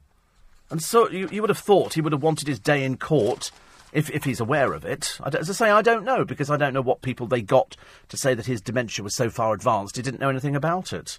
Apparently, he's, he's pushed over. I think his money has been transferred to the children. And I think, what was the other thing as well? Oh, yes, his voting in the House of Lords. He's given that to the children as well. So they can vote on his behalf, because he's got dementia. I was, we, we were discussing the other day. I was sort of wandering home with a friend of mine, and we were talking about, you know, people who leave money to charity when they die. And I said the one disappointment in my life was that I thought that Tony Benn would have left a stack of his money to charity. Nothing. Nothing at all. Old Tony Benn, the old champagne socialist, he divided it all up among the children. And so the charity, I was really quite surprised. I thought he would have given so much money to uh, to Labour charities, but not a bit of it. Only goes to prove you can't you can't really read some people, can you? You can't read them. And then I got quite worried when I discovered that um, that Anne Kirkbride from Coronation Street only only left hundred and three thousand pounds, and I thought. But surely she was earning more than that in a year. Do they, they, they, they do take into consideration people's property, don't they? That's what I thought. So, in, in other words, so she didn't even have a very, very expensive property, and she didn't have any money either. Which, did, I mean, because she was a, you know, a top, top actress, top actress on, uh, on Coronation Street, I would have thought she'd be earning 150 grand a year. Definitely. Definitely. And, um, I just don't quite understand where her money went, unless she very cannily, when she knew that she was uh, she was dying, started distributing it. That I don't know. We'll probably never know the answer to that unless you get a copy of the will, and I shouldn't imagine. Well, that would be lodged somewhere, wouldn't it, really? And um, so that, that was a little bit of a disappointment. Um, the other store, a story, was a man who was uh, allegedly tortured into confessing to a, a murder when still a child, has been given a last minute reprieve from the gallows. Yesterday was the fourth time in six months that uh, Pakistani Shafqat Hussain had been due to be hanged. But with just hours to spare and following global pressure, the country's Supreme Court decided to hear an appeal against an earlier decision rejecting the inquiry into the case. Lawyers say Hussain was 14 in 2004 when he was burnt with cigarettes and had his nails removed until he admitted killing a child. The latest suspension may last only 24 hours, so, I mean, he might hang as yet. Captain, was it Captain Blood? Captain Kidd. Captain Kidd was hanged uh, as uh, as a pirate down in Execution Dock in London, they used to have uh, executions, and they were public executions, and so people would line the banks of the Thames. People would uh, they'd be given advance notice, and boats would be uh, bobbing around on the Thames with sightseers who'd be drinking, waiting to watch the hangings. And the person, it was generally pirates at Execution Dock, obviously not a deterrent at all. And so uh, they would bring them out from, from the prison and uh, they would then go for the drop. And then after they'd done the drop, and it was, it was what they call a short drop. So, in other words, they didn't die straight away because I think when you're hanged, if memory serves me, it's one of your vertebrae that snaps and therefore that sort of that kills you. On this one, the drop was short so that they dangled and so they weren't actually dead. They would they would slowly die, and that's what people wanted to watch and so their legs would thrash around and all sorts of things like that. Years and years ago, people would hang on to people's legs to hasten their end as quickly as possible. But in execution dock, there was no such chance of doing that, so people did start thrashing around a little bit as they slowly died. And then, I think in Captain Kidd's case, his body was left there for three years. They just left it there, and it was it was supposed to be a deterrent, but it never was a deterrent because they were constantly executing people. But we were quite violent in those days, so whatever we think about other countries now, you have to think back to the fact that we were doing public executions and beheadings and all sorts of ghastly things, and you don't even want to know about the uh, the disembowelings which went on while they were alive. I mean, it was obviously. I mean, perhaps perhaps we were just a bit more bloodthirsty. Nowadays, we've got Midsomer Murders where it's a little bit more sophisticated. I think. Eight four eight five zero. Oh, Steve at lbc.co.uk. And um, we're going to take a, a, short break for the for the news, just to uh, just to bring you up to date with uh, all the current stories. Stephen says, uh, as I always say with roulette and fruit machines, please play responsibly please play responsibly. And I think that kind of covers it for everybody. So, according to the papers today, migrants can slap children if it's part of their culture. I asked the question earlier on what, what culture is it? That slaps children. Mind you, never did us any harm, did it? Forget the tea party. Chimpanzees don't don't do tea. No, they want booze. They want booze, alcohol. The nail varnish that every woman will desire. On the run, the mother told to hand her son over to her ex-partner. The Midland Bank could be heading back to the high street. The BBC acts Inverdale as Wimbledon host. It's gone to Clare Balding. They've obviously decided they've had enough of him. It's a shame, isn't it? The pensioner punched in the head for watering his plants incorrectly, and a mum seeking 80 grand because her son went off to be a jihadi warrior. You couldn't make it up, could you? It's LBC. This is LBC, leading Britain's conversation with Steve Allen. Tweet at LBC. Text 84850. Steve Allen on LBC. Morning, everybody. I was looking at the images of that uh, policeman who wrestled a black teenage girl to the ground at a pool party, who's uh, done the honourable thing and resigned. I don't know what was going on there, but it looked uh, looked quite horrendous. So migrants can slap children, and it's part of their culture. That's what a judge has said. This is because uh, one particular uh, challenge came from an Indian accused of beating his wife and seven-year-old son. In her ruling, the judge said, I do not believe there was a punitively harsh treatment of the boy, the kind that would merit the term physical abuse. So apparently, if it's part of your culture, it's okay to do it. And who's the perfect little gent who charmed Her Majesty at the races? Uh, women who ditch clothes they've worn just seven times. I knew you were wasteful. I knew you were wasteful. That's why people buy lots of clothes. Women buy far more clothes than men, don't they? Far more clothes than men. Has the X Factor poached Rita? Do you really care? No, I didn't care either. I couldn't care less who's actually on the panel. Really, I mean, to be honest with you, they sort of say, oh, so and so's going to be on it, like it makes a difference to the programme. Why would they make a difference? You can tell when it's all gone pear shaped for a show when they're concentrating on the panel more than on the people taking part in it. So that's when it all goes horribly wrong. Could the Midland Bank be set for a return? HSBC are going to be rebranded, and people have suggested that it could be the Midland, the name which resurfaces on the high street, the Midland. So I remember it was Midland. I remember I was part of William and Glyn's years ago. Shows how long ago that was, which of course is Royal Bank of Scotland.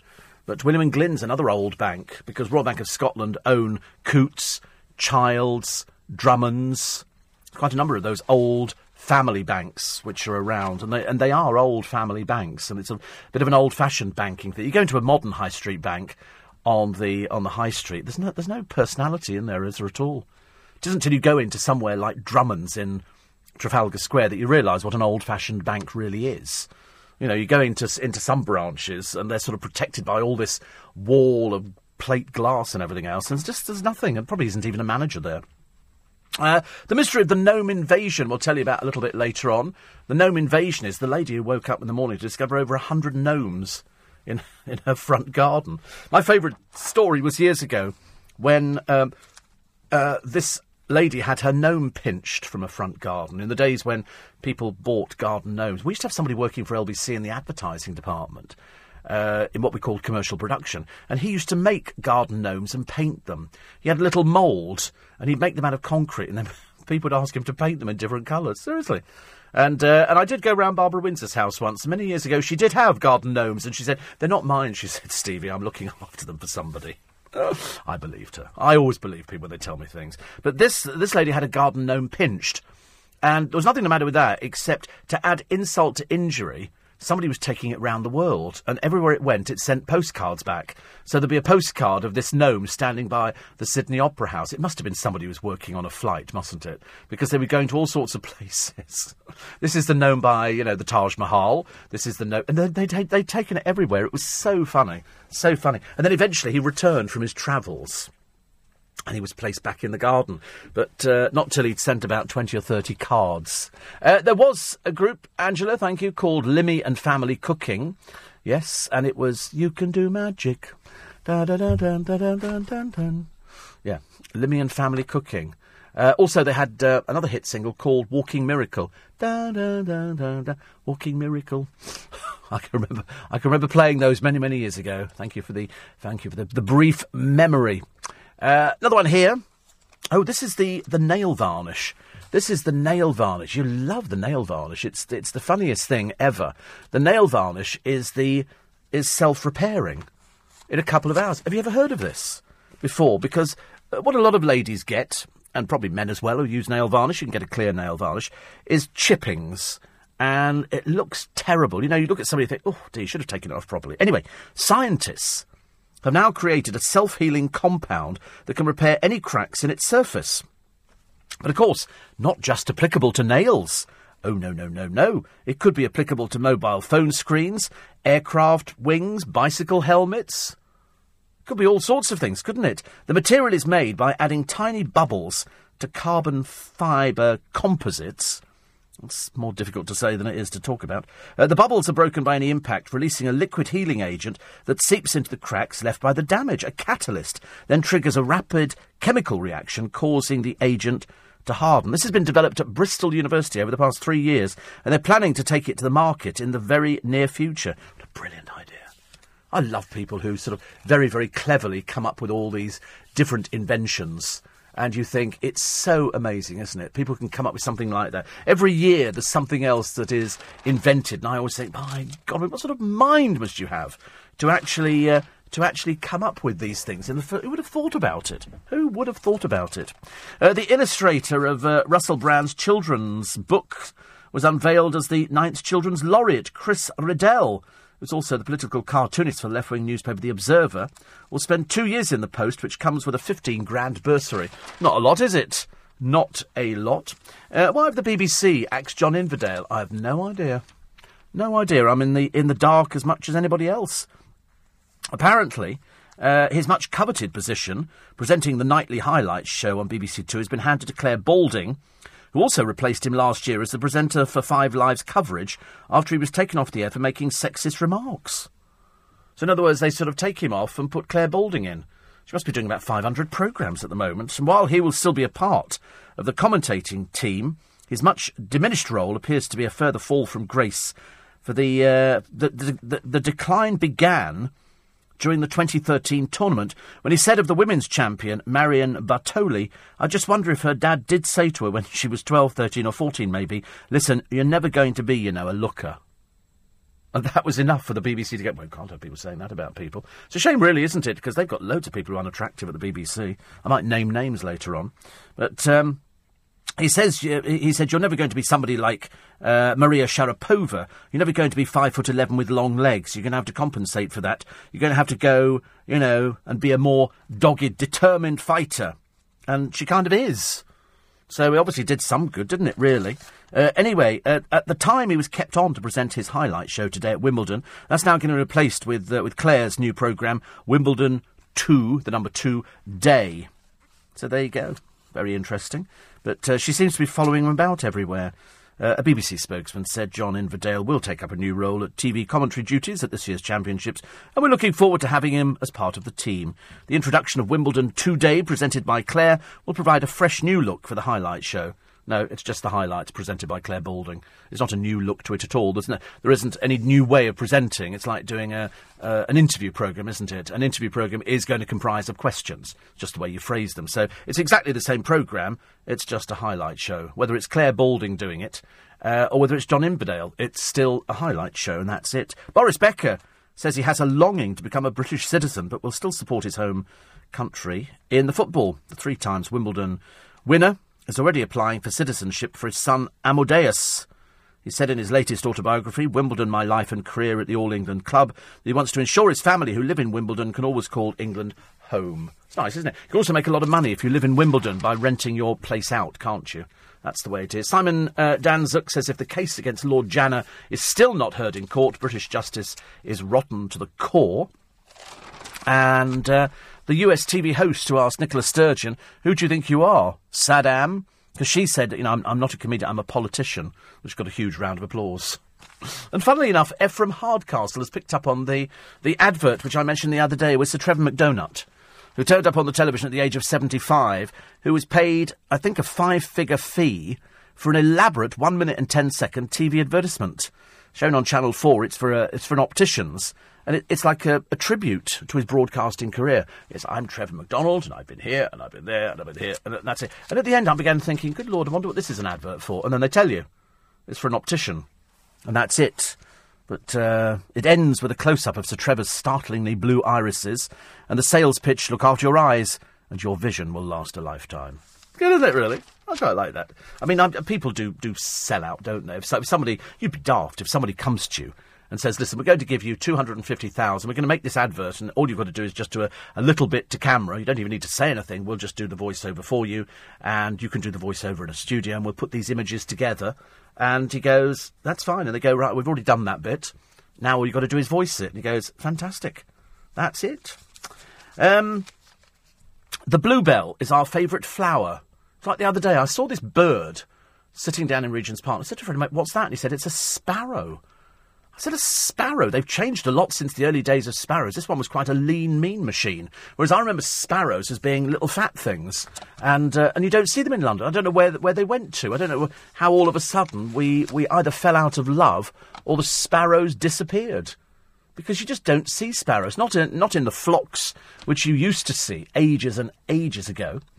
Um, Claire says, read the hitting trial. It's either against the law or it's not. We can't have a them and us situation. Well, that's what we appear to have to, to have to do now. Uh, Will says Tony Benn may have known more than we do about charity donations to have trusted his money to them. Yes, possibly. I don't know. you might have found he had great insight into something like that. Actually, having read about the dreadful uh, things that the charities get up to because I've pointed out to you before, it's a business. They're in the business of making money for the charity. I can't wait for Jurassic Park. I've seen all the clips and I want another one as well. I think it's a biblical epic. And, and that looks great fun. It looks like somebody's parting the waters of the Dead Sea or whatever it is they were doing. And I thought, can't wait to see this one either, because now with all the, the CGIs and everything else and the green screen and the blue screens, you can do anything. But the Jurassic Park looks fantastic. I might actually have to go and sit in a cinema and watch it. And I thought, I can't be. I fall asleep in cinemas. The moment the lights go down, you sit back in your chair, you've eaten your hot dog, you've got your popcorn, and then you just nod off. It's the best way to go, isn't it, really? Quarter past five. Nick Ferrari this morning at breakfast with each of the big four cutting in the region of 50,000 jobs globally. Is it now time to stop bashing the bankers? And as Conservative MP Zac Goldsmith says he'll stand for election as the Mayor of London if his constituents support it, we visit Richmond to find out what they think. Huge majority, I think, in Richmond. Huge. And how likely is it that the Tower Hamlets mayoral election on Thursday will be clean? That's Nick Ferrari tomorrow uh, sorry, today. Well, and tomorrow as well. After the morning news with Lisa Aziz at 7. He can be on every day if he likes. I don't mind. Rupert Myers, political correspondent for British GQ and Telegraph blogger, will be looking at the papers today. Somebody's pointed out quite pertinently, I think, that according to the Mail today, Anne Kirkbride was earning £270,000 a year, which is very good, actually. I mean, and yet she only left a hundred and something thousand. I mean, how what did she spend it on? I mean, really? 200. I mean, it's just, you know, I mean, it wasn't like she was sort of out. Uh, you know, spending and partying every night, or or jewellery or stuff like that. I mean, what earth can she spend it on? I mean, I suppose you know if you earn that much money, but she left so little. That's that's what was surprising. I would have expected her to leave at least five hundred thousand pounds. At least that would be a property and that would be, you know, some money in the bank. I mean, it didn't really seem like a lot of money, did it, for somebody who'd been at the top of her game for ages and ages and ages? Plenty of robins around, says Mary. I have noticed lean sparrows. They look like a different. They look like super sparrow, don't they? They, they don't look at. Years ago, sparrows were little, little tiny things and a little bit tubby. Now we've got robins all over the place. Robins are very solitary. But I, I downloaded an app, I think it's from the RSPB, and it's got all the different birds in this country. And if you push a, a different part of the app, it plays their bird song. And I remember being in a garden centre up the road from me, and there was a robin in there. So I played, I played the, the robin thing, and it sat with its head on one side listening. Well, God knows what mine was saying. I've got no idea. I just, I just sort of pushed it so I could hear what a robin sounded like. All these different bird, uh, bird calls, but they, they're, they're definitely everywhere. I still get excited. You see a robin because you automatically assume, don't you, that you're only ever going to see them at Christmas because you're only going to notice a robin when it's white with snow outside because of its red breast.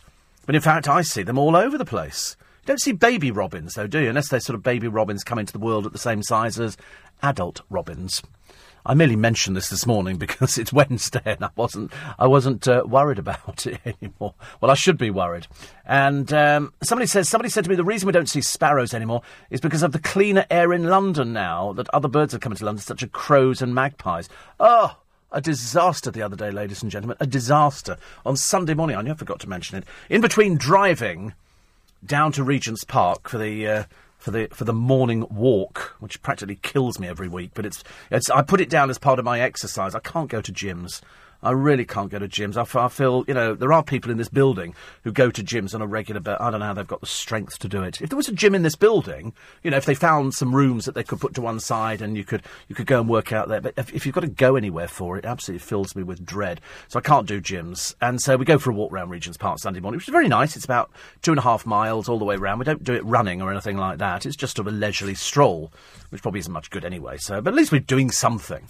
And and I got out the car, and what had happened? A, a seagull had obviously been flying over and decided that mine looked like the nearest thing to a toilet. And the whole boot of the car was absolutely covered.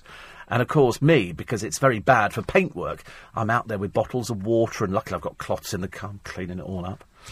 A friend of mine's going, Are we going for this walk? I go, Listen, I'm not leaving it on the car. I made him go out to Tesco and get more water for me so I could pour it over there. it's ridiculous, isn't it, really? I mean, you do, you, you have to worry about these sort of things now. Oh, dear. Dave says, I've got house martins in my loft. You see, I think that's okay. I think that's okay to have, uh, to have house martins. I really do. I think that's fine. I I- what you don't want in the loft are squirrels. Crikey, I mean, you really don't want squirrels. They, they'll, they'll rip the place apart. Could be an absolute dreadful. I see that Zara Phillips, now that uh, she's the one who's married to Mike Tindall, who's been in two reality shows already, he's not done very well. Uh, they also, she, th- she's uh, sold her, her pictures of their daughter, Mia, to Hello magazine, and now she's brought out. Honestly, uh, it's, it's, it's money, isn't it? it? It's funny when you think that she's having to do it, and her her mum is the Queen's daughter, Princess Anne, and yet over on the Prince Andrew side, they tend not to do anything at all. Well, at least she's making some sort of effort. I don't like her. And I didn't like Mike Tindall because he, he was sort of terribly competitive, but actually just wasn't likable.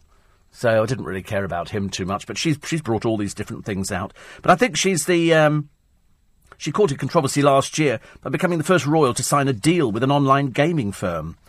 Uh, Zara lent her name to a video game, Hausra, I think, in which players own, train, and race a virtual horse. And then she sold pictures to OK. I mean, I suppose that's their own. Perhaps I should imagine Princess Anne's quite mean, isn't she? Can't imagine her handing out any money anytime soon. Whereas Prince Andrew's daughters, I mean, just seem like a total waste of space. Ridiculous. I think I'm right in saying, says Teresa, Anna Kirkbride owned a property in Spain. Yes. Uh, she did. She went down. Uh, is it Spain or was it Portugal? It was one of the two. Actually, I watched, talking of Spain, and if you want value for money, there are two places in the world at the moment where value for money is key to buying property. If you want to go out there, Florida is dirt cheap. Seriously, if you get a house repossession, which means it's owned by the bank, it's cheap. However, not half as cheap as Spain. They were there was a couple the other day, and they were looking for a property, and they go out and they're on this beautiful plot on the side of a hill, which is it's it was enormous. I mean, seriously, I looked at this place. I'm like, God, that's huge, absolutely huge. And um, and then on down on the on the, the, the next level down, an enormous swimming pool, which of course is the big seller because if you have a house in Spain and you've spent anything over forty grand, you're expecting a pool. Like in Florida, you fly over Florida, everybody's got pools. Everybody. You know, every single per blocks of flats, pools. Houses, pools. You know, even people who are by the water have got pools. Everybody's got pools over there, and that would encourage you to do swimming. Somebody said to me the other day, "Why don't you go swimming?" I went, "I can't go. Sw- I don't want to take my clothes off in front of strange people. You know, it's my body. My body's a bit of a temple. I'm just a bit too embarrassed about it. But if I had a house with a pool in, I would probably swim. Not if it was cold, though. I can't get into cold pools. I'm a bit funny like that. It'd have to be a heated pool. In which case, but they were look, show, showing this couple around this house, and there was room for a pony and everything. And what was it on for?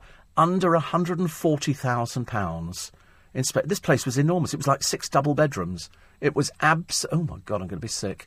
There's a man suspended on the television on Sky by one hand. It's this man who climbs buildings, and he's clinging on with one hand. Oh, God, I hate people who do this. It's one of these. He, he was he was on the Wembley Arch. Well, in fact, he was just hanging on by one hand. How? Do, perhaps these people who do this, you know, the bloke who climb. Look here, but you can see he has a wire attached behind him, so that's uh, that I don't feel so bad about. But do these people not have any fear of heights? I feel ill. Seriously, it makes me ill watching something like that. And he's he's gone to the top of Wembley, and they've got pictures in all the papers of doing it today. But I've seen a bloke who literally climbs. Look, he's doing. He's walking out, but you can see he's got a wire attached to him. But even if I fell off, I'd be so worried that the wire would snap. I just couldn't do it. I mean, Oh, well, exactly. There's not a wire strong enough. That's, that's what you worry about. They go, it could hold an elephant. I go, yeah, but this will be the day that it, it that the wire goes. I don't want to hold an elephant, and then you just plummet. And he stands there. I mean, all right, he's got the wire on, but when you saw him a short while ago, clinging on with one hand, there's a bloke who climbs. He's a Frenchman, the outside of buildings with his bare hands. I mean, that's enough to just make me sit there and cringe. Certain things that make me cringe on the television, and that would be one of them, ladies and gentlemen. that would be one of them. So the Channel 4 bosses uh, have just given themselves a very nice pay rise, and they're doing very well, which is a shame because the uh, the programs that they're offering on Channel Four are not doing very well in the ratings. So you have to think what programs are on offer. I mean, when you think that uh, it attracted 5.9% of viewers in 2014, that was the lowest share since 1980. My, my, my share of the radio audience is, uh, is a lot, lot more than that. And their boss, David Abraham, received 855,000. That's the equivalent of 16,000 a week after taking the maximum possible bonus. And uh, it's quite amazing, actually. Uh, Jay Hunt, Chief Creative uh, Officer, a 17% pay rise, 581,000. Uh, Jonathan Allen, Channel 4 Sales Director, 483,000. It's an awful lot of money when you consider that uh, that a lot of their, their programs are just not rating. They really aren't. I think the uh, the Alan Carr Chatty Man quiz that he did uh, was axed after the first series. They always say Channel 4 performed strongest among 16 to 34 year olds who are particularly valuable to advertise that because that's what they want to know. They want to know what your what your sort of appeal is. You know, you don't want people who are too old. You want people who've got money. And if you've got people who, who've who've got money, then the advertiser's very interested in that. So the company have gone back into the black, delivered a £4 million profit on surplus, as uh, they refer to it on account of the fact that it's technically a publicly owned organisation. They think it could be sold off for about a billion. About a billion. And there would be people in the marketplace who'd be very, very interesting. Very interested in that. Uh, they paid out nearly 500,000 in bonuses. But, uh, you know, if you don't have programmes that have got big enough audiences, then it's all falling apart a little bit. All falling apart just a little bit. Do you know that one in three, oh, just do the news, but one in three violent crimes go unrecorded? Is that amazing? Talk more about that in uh, a moment. It's 5.30. Steve Allen on LBC. Morning, everybody. 28 minutes to 6, in case you're uh, clock watching or you're, you're debating whether to throw yourself into the shower quickly or whether to just have the old strip wash. Uh, John bought some diabetic socks the other day uh, from Lidl. You don't need to wear diabetic socks. There's no advantage to wearing. What are diabetic socks, for goodness sake? I've never heard. So- I mean, I've seen them advertised in um, in uh, the Diabetes UK magazine, but I mean, I just wear normal socks. You don't need to wear diabetic socks. Somebody somebody got quite worried the other day that I was using this electronic machine, battery operated, to uh, to make sure that my feet look absolutely perfect and wonderful. And he said, "Oh, you could cut yourself with it." I don't think so. I don't think it would be at all possible to cut yourself with this. It's just a little roller that turns round, and it's the same as. Um, a sort of, you know, using a pumice stone or anything like that. It's just it's a lot quicker and it's a lot easier. And this new one I bought is actually quite quite brilliant. So I would recommend that for any diabetics who have to spend a lot of time looking after their feet, or anybody who just wants to look after their feet because we've traditionally got bad feet. We don't bother looking after them in this country. We go, oh, we can't see them anyway. What's the point? Who cares about them?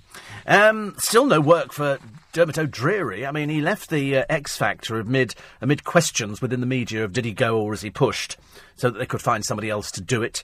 And that other girl went as well, the Sarah Jane Crawford creature, who I didn't really see the purpose of her at all. She was obviously trying to make a name for herself, and it just didn't work.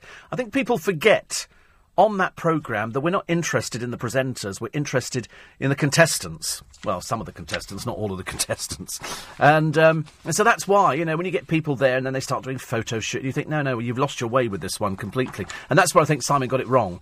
I think I couldn't care less who's on the panel. You could stick zippity doo dah and sooty and sweep on there. It wouldn't make any difference. Probably marginally more entertaining, I would have thought. And um, and so when they sort of spend a huge amount of money, what was he saying the other day? They were saying a million and a half for Rita Ora a million, and you think, God, what a dreadful waste of money. What a dreadful waste of money. And uh, somebody says, when you say your body's a temple, is that because it's shaped like the Taj Mahal? No. It's because, you know, people people go to it quite a lot. Kitty and Phil are listening live in Corfu. My God, it must be a boring holiday. You listen to the radio in Corfu, unless, of course, you're having breakfast, which could be croissants, freshly squeezed orange juice, and lovely, uh, lovely coffee in a cafetiere. That'd be quite nice.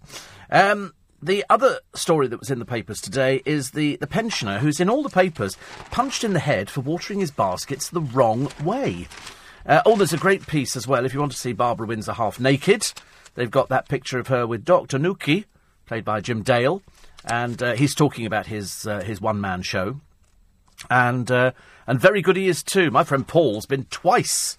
He says it's really, really, really good, which is which I think is great.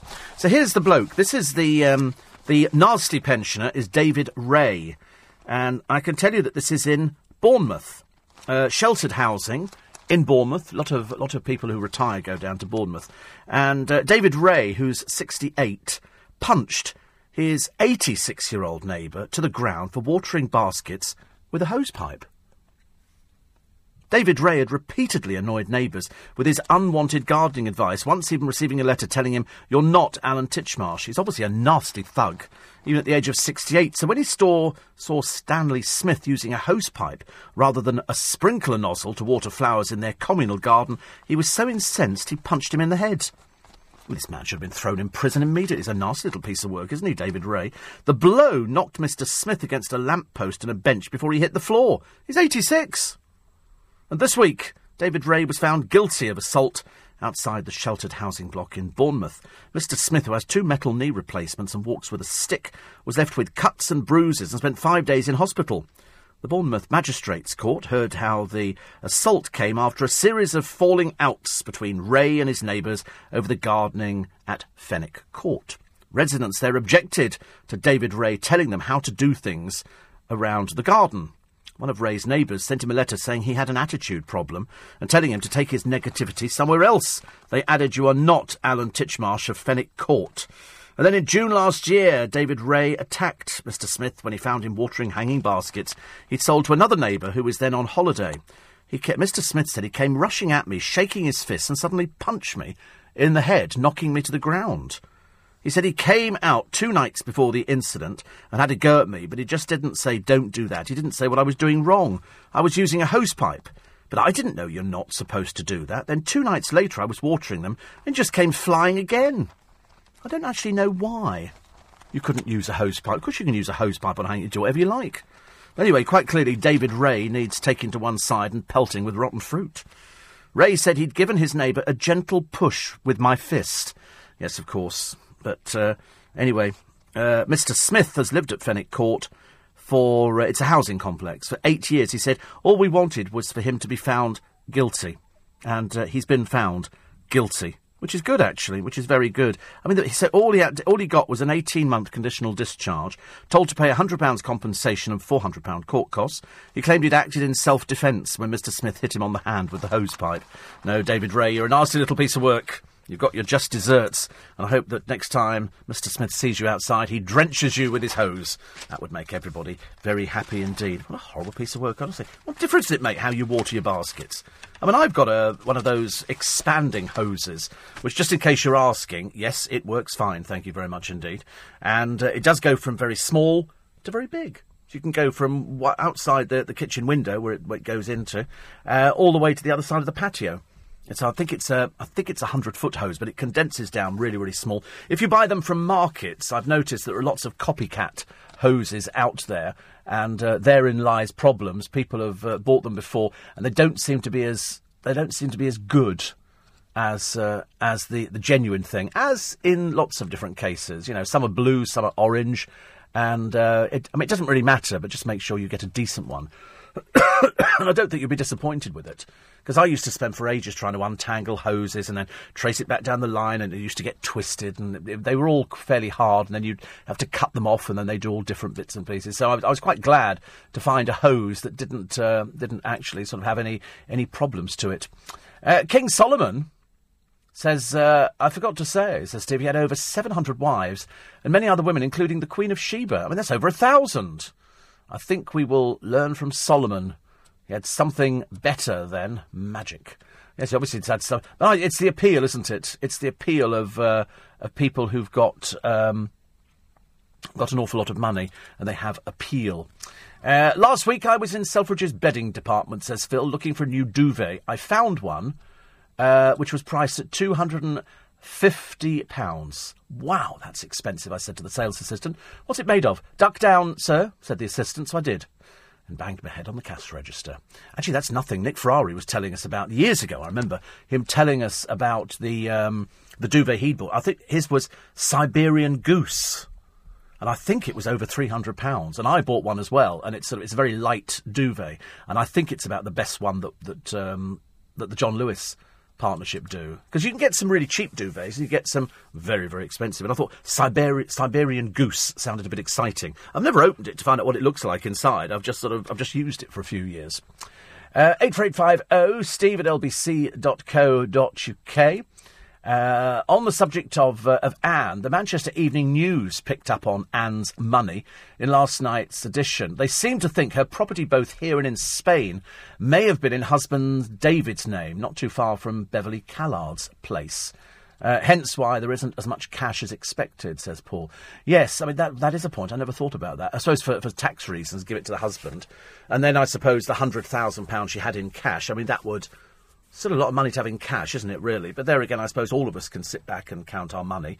And if you take into consideration, I know, when you look in your wallet and sort of, yeah, ooh, look, dust, dust. Queen blinks in the light. All that sort of, whoa, is that a tenner? God, you're loaded, honestly. Producer's got a tenner. On a Wednesday! On a Wednesday! God, blimey. Uh, uh, uh, sandwiches on you. I'm not buying sandwiches anymore. I've decided. I'm only buying yours because they had a piece in the paper on how they make them the other day, and that kind of put me off sandwiches a little bit. I know, but the, the, trouble is they do taste nice, don't they? I mean, it's obviously it's the easy way to go now. Eating sandwiches, we just do them. And uh, eight four eight five zero. Oh, uh, Steve says somebody should clip Mr. Ray. This is David Ray around the ear and tell him he's not Vinnie Jones. I mean, not what a horrible man he is. I want. I feel like driving down to Bournemouth today, finding out where this place is, and standing outside and going, "Boo, boo you." Won't make any difference at all. Signing in from Seoul, says Pete. Yesterday we had people signing in from around the world. We'd like to know where you are listening to the programme. Many people are working, many people are getting up for work. Because we start at four, around the world it's all the different time scales. And so we've discovered people working all over the place and people just getting up. Or sometimes it's in the middle of the afternoon going, we're on holiday and we're having a very, very nice time. Um, yes, uh, Steve, I have read out the uh, the piece, uh, SJ about uh, John Inverdale referring to a female tennis player as not being a looker. But I think that's called fair comment. If somebody's not attractive, you have to tell them, or pop it on a postcard, pop it through the front door. There's no point in letting people wander about thinking that they're not attractive. We said the other day for the poor, pitiful cast of The Only Way Is Essex, it's difficult to replace them. They're all well past their sell-bys now. They're into their 30s and uh, still behaving like little children and still behaving badly and you think to yourself, it's well, perhaps we have to get rid of them. I stupidly made the mistake the other day of saying perhaps we should get rid of these people and then recast them. And then I thought, I think they've trawled Essex, and these are the dumbest that they've been able to find. Because there's something the matter with every single one of them. I don't think any one of them in there is, is what I would class as normal. They've all got either issues with either boyfriends or girlfriends or skin complaints or clothing malfunctions. And so I think what they've done in the programme, they can't find anybody else in there because everybody else in Essex is normal apart from these remedial ones that they say, Would you like to be on the television? I would, yes. All right, dear, you're on the television. And so that's how it goes. I don't think they, uh, I don't think they're ever going to find anybody else. Uh, do you remember the storyline, says Malcolm, in Coronation Street when Mavis and Derek, oh, I don't really know, Rita, had their garden gnome stolen and were receiving postcards from it from abroad? You see, well, that was pinched from real life. That did actually happen. That did actually happen. Uh, the Midland isn't the only name coming back. Williams and Glyn, says Paula, is supposed to be on the way back as well, in a deal similar to the one that saw Lloyd's having to sell branches, which were then rebranded under the old TSB name. Royal Bank of Scotland branches, which were put up for sale, are supposedly taking the William and Glyn's name after the Santander tear deal fell through. And that was why I opened my account in Scotland. So I'm with Royal Bank of Scotland, Scotland branch. I'm in Edinburgh. Which is very nice. And because I didn't want to be with Santander, thank you very much indeed. I don't want to be with a Spanish building society. I wanted to be with something that sort of made me feel a bit more close to home. And uh, so if they sort of sell off, I should just move everything up to Edinburgh. It makes no difference where your money is. Makes no difference. You still do it all on the internet. You can just sort of phone up and transfer money and pay things. So it, it makes no difference. But I wouldn't mind seeing. I really wouldn't mind seeing the William and Glyn's name back because it's sad. But it only looks good if it's on your checkbook, doesn't it? I'd quite like a Coutts card. I quite, I quite fancy that, or a Nando's card. That'd be equally as impressive. Equally as impressive. Have you seen Nando's? Have you heard of Nando's cards? The black cards. Have you heard of? Have you seen them? Unbelievable. Unbelievable. It's obviously for select people. I'm a bit miffed I'm not a select person. I want to be a select person. I've never managed to be a select person up until now, but I'm very influential. I can manage to get the sales of Prosecco to go through the roof. And as for those people who want to buy that book, which you can get on Kindle now, so you want to be a celebrity, they're doing a special deal on it, I think, on Amazon written by that Steve Allen bloke who knows all about the celebrities, and it's a very good book. There's a series of them from LBC's presenters, all exactly the same length. I think they're all 75,000 words, because somebody said, oh, it's not very, very, very big. I thought, well, you better write to Nick Ferrari and James O'Brien and tell them the same, because they're all exactly the same length book. That's, that's the format of it. And, um, and mine's the one which is all about the celebrity world, how you get into it, how you stay in it, and what happens when it all goes uh, pear shaped, as it does on many cases, many, many cases. Uh, my late dad was chief cashier at the Nat West Bank in Hackney. And uh, when he started with it, it was called the National Provincial Bank, says David. Combined with the Westminster Bank to become the National Westminster, but everybody called it the Nat West, and that's now its official title. Yes, it is now called Nat West, but it's National Westminster, isn't it? It's funny how we, these things get changed over the years. Time check for you. Come on, you might be uh, rushing to catch a train or a bus or a plane or a bicycle or something this morning. It's now quarter to six. Steve Allen on LBC. 10 to 6 is the time. It's Steve Allen's early breakfast. It's nice to have your company. Hope you're well. If you're going on holiday, bye.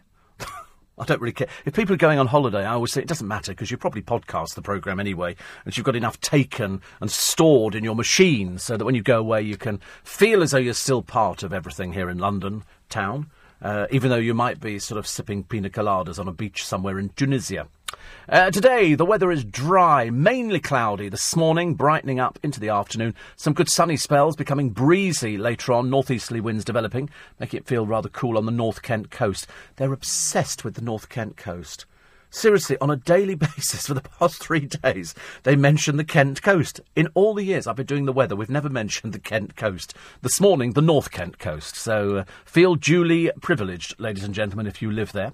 Uh, tonight, Cloudy again, remaining mainly cloudy and dry overnight with some clear spells and the wind gradually easing. Thursday, see what we got here. Dry, cloudy day, few sunny spells at times, lighter winds, feeling warmer and more humid than on Wednesday. Oh, won't be enjoying that. 21 degrees, 70 degrees Fahrenheit. And for Friday through Sunday, uh, they're offering here warm and humid, heavy thundery showers developing, clearing away northwards overnight.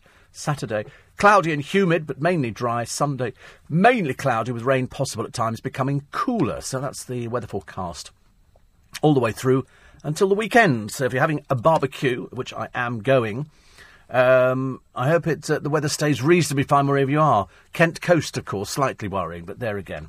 Uh, Tracy says, talking about hoses, we've got a hose, but we can't find the tap connector. It's needed for an indoor tap. Yes, you can buy them. It depends what sort of tap you've got.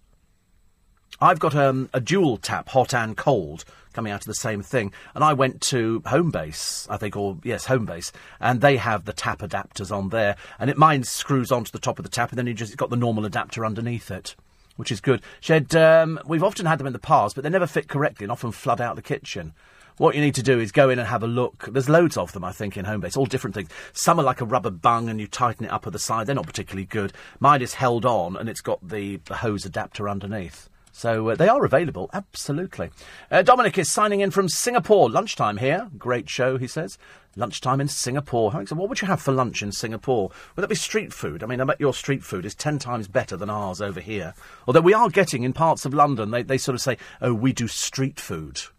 If only I could eat donuts, I'd be happy to eat donuts. You see those? I, had, I did buy one a short while ago. There was a Marylebone festival down the road in Marylebone High Street about a year ago, and they had somebody selling luxury donuts. They were delicious. I only bought two and uh, made a complete pig of myself and nearly nearly topped myself by uh, by eating this thing, which was so full of sugar. It was a disaster, disaster. Kevin is in uh, Austria, listening to LBC before going to work. How lovely! I know Austria so well. I like it very much indeed. Nice place, actually. And I could happily live next to a Vosges stand. You wouldn't need to uh, ask me twice about anything like that. I'd be the first one there in the morning. Oh, dear, something about it. Uh, I used to love, Steve, my Siberian duck down duvet, but even better, English wool duvet. As a woman of a certain age, over 40 are we? She says, uh, this is Mary in Woking, I can't get through the night without hot flushes because the wool breathes much more than down. Wool is also hypoallergenic and does not breed mites like down does. God. Discovered all this by accident. I'm now a convert. So there you go. Thank you, Mary, very much indeed. Uh, George in uh, Dungannon town in the middle of Northern Ireland. Never miss a minute of your show every morning, but I'm not presently um, employed. He says, The best thing you ever said was that a gay man can't bake a cake. This was the story of the bakery in Ireland. You remember he went in, and he wanted this, this gay slogan on the top of it. And uh, we did express incredulity that a gay man actually couldn't bake a cake. We thought this was kind of pushing the boat out a little bit too far. You know, I'm sure he could have done it. Uh, 84850. Uh, Tony Bennett, apparently, before he went on stage last night, there is a story in the paper that they think he might have suffered a heart attack. I can't remember which paper it was in now, but uh, they think that before he was due to go on stage, he might have suffered a heart attack. It's in uh, quite a number of the papers for today, mainly because it was a it was charity, and so that's why I can't find it at the moment, but I will. Zac Goldsmith in all the papers as he uh, as he pushes forwards to uh, throw his hat in the ring for Mayor of London. They're all doing it, and then what we've got to do in London is decide which person uh, we want as mayor. I'm sure we'll make the right decision. We seem to be fairly good at doing decisions like that. Uh, Steve, why should foreigners be exempt from laws in England? It's the adults now that need to do as they're damn well told. Otherwise, we punish them. This is the story on the the judge who has agreed that new migrant parents can hit children if it's in their culture. I mean, quite rightly, the NSPCC have said that different practices are no excuse for child abuse taking place. Now, of course, it's very easy to say that smacking somebody is abuse, and I suppose in a mild way. In certain instances, it could be seen as a mild abuse. But for a judge to say it's okay if it's part of culture, what culture would that be? I've no idea. No idea. Uh, Sanjay is in uh, Germany on holiday. Strange place to go on holiday. Strange place. We went there years ago. It's quite nice. Quite nice. We went to Berchtesgaden which was uh, Hitler's hideaway, otherwise known as the Eagle's Nest. And that really is worth uh, worth going to see. Not because it was there, but because it's sort of still up the uh, still up the top of this mountain, and you have to go up by lift. You cannot just sort of get up there anywhere. You have to go in this lift, and it's a copper lift. And we, I bought a postcard. You always buy postcards when you're young, and you look at them years later and think, what in God's name's done buy that for? Uh, Dale signing in all the way from sunny Weston-super-Mare. Actually, I've got somebody who's in a in a seaside resort at the moment. I remember I was flipping through my uh, texts and emails, and I've got this fascination at the moment to live. And I think it's Ian actually. I think Ian who lives in I think he's the one who lives in Worthing. Is it, you know, his cabin crew? And I was looking at the pictures of Worthing. It's got a pier and everything. It looks quite nice, actually. But he, he was talking about Anne Kirkbride earning £270,000 a year. So I suppose by the time you've taken off the tax, the amount of money she left, if the property was in her husband's name, well, then I suppose it would be feasible that she only had about a hundred odd thousand pounds in the bank. I would have thought she'd have had savings. Wouldn't you have thought that? Unless they're joint and they don't count if they're joint. So, in other words, if there's still somebody surviving uh, who would benefit from her will, then they're not going to announce how much money he's got because that would be that's his. It's only if they both died then they would say this is how much money is there because she must have had savings. You know, by the very nature of the business that she's in, savings would be the thing that you would have. Although she'd been there for, for so many years, I would have thought she was practically rock solid. Charlie's signing in from bed in Harlow. Don't make us say it about Harlow again. And I phoned my dad from uh, from Devon whilst on holiday once, says Tony. Not a good idea, as it was like wish you were here, which he wasn't. I shan't do that again. Though when we're on honeymoon uh, in September, I might be tempted just to let you know that we're listening. Oh right, okay. I don't, I'm all right with that actually. Uh, listening down under in Adelaide, expats. We have you on every day at work. We're around the world with this programme, you know. I think because it's about one of the few programmes that people listen to in London, and then once they've got hooked on it, then they, they tend to go abroad, and then they say, Have you heard this? And they sit there having their croissant, looking out over the pool. They loved it. I'll, I'll just, I can visualise it, having seen all these programs on the television which are talking about, you know, people buying these holiday homes and they've got pools and everything else. And all I keep thinking is, where's the nearest shops? What happens if you have a power failure? What happens if all of a sudden the lighting goes down and you're stuck and it's pitch black in the middle? Oh, frighten the life out of me. Frighten the life of me. Uh, David's uh, 60 uh, kilometres south of Tokyo, a balmy 28 degrees. He says, I'm watering the garden. We've just had lunch. How lovely. How lovely. 60 miles south of. I'd love to go to Tokyo, but I'm told, haven't they just banned smoking? I'm sure somebody said the other day they've attempted to ban smoking. And in Wales, they're trying to stop smoking on a beach, and they want to stop people smoking these e cigarettes as well. Interesting. Uh, Marilyn says, uh, for your information, much of Anne Kirkbride's assets were apparently in joint names, which is what I said, actually. And so the stuff goes automatically to the survivor. The amount quoted is what was in her name alone. You see, I mean, I d- she have, do you, think, do you think they would have had a joint pension?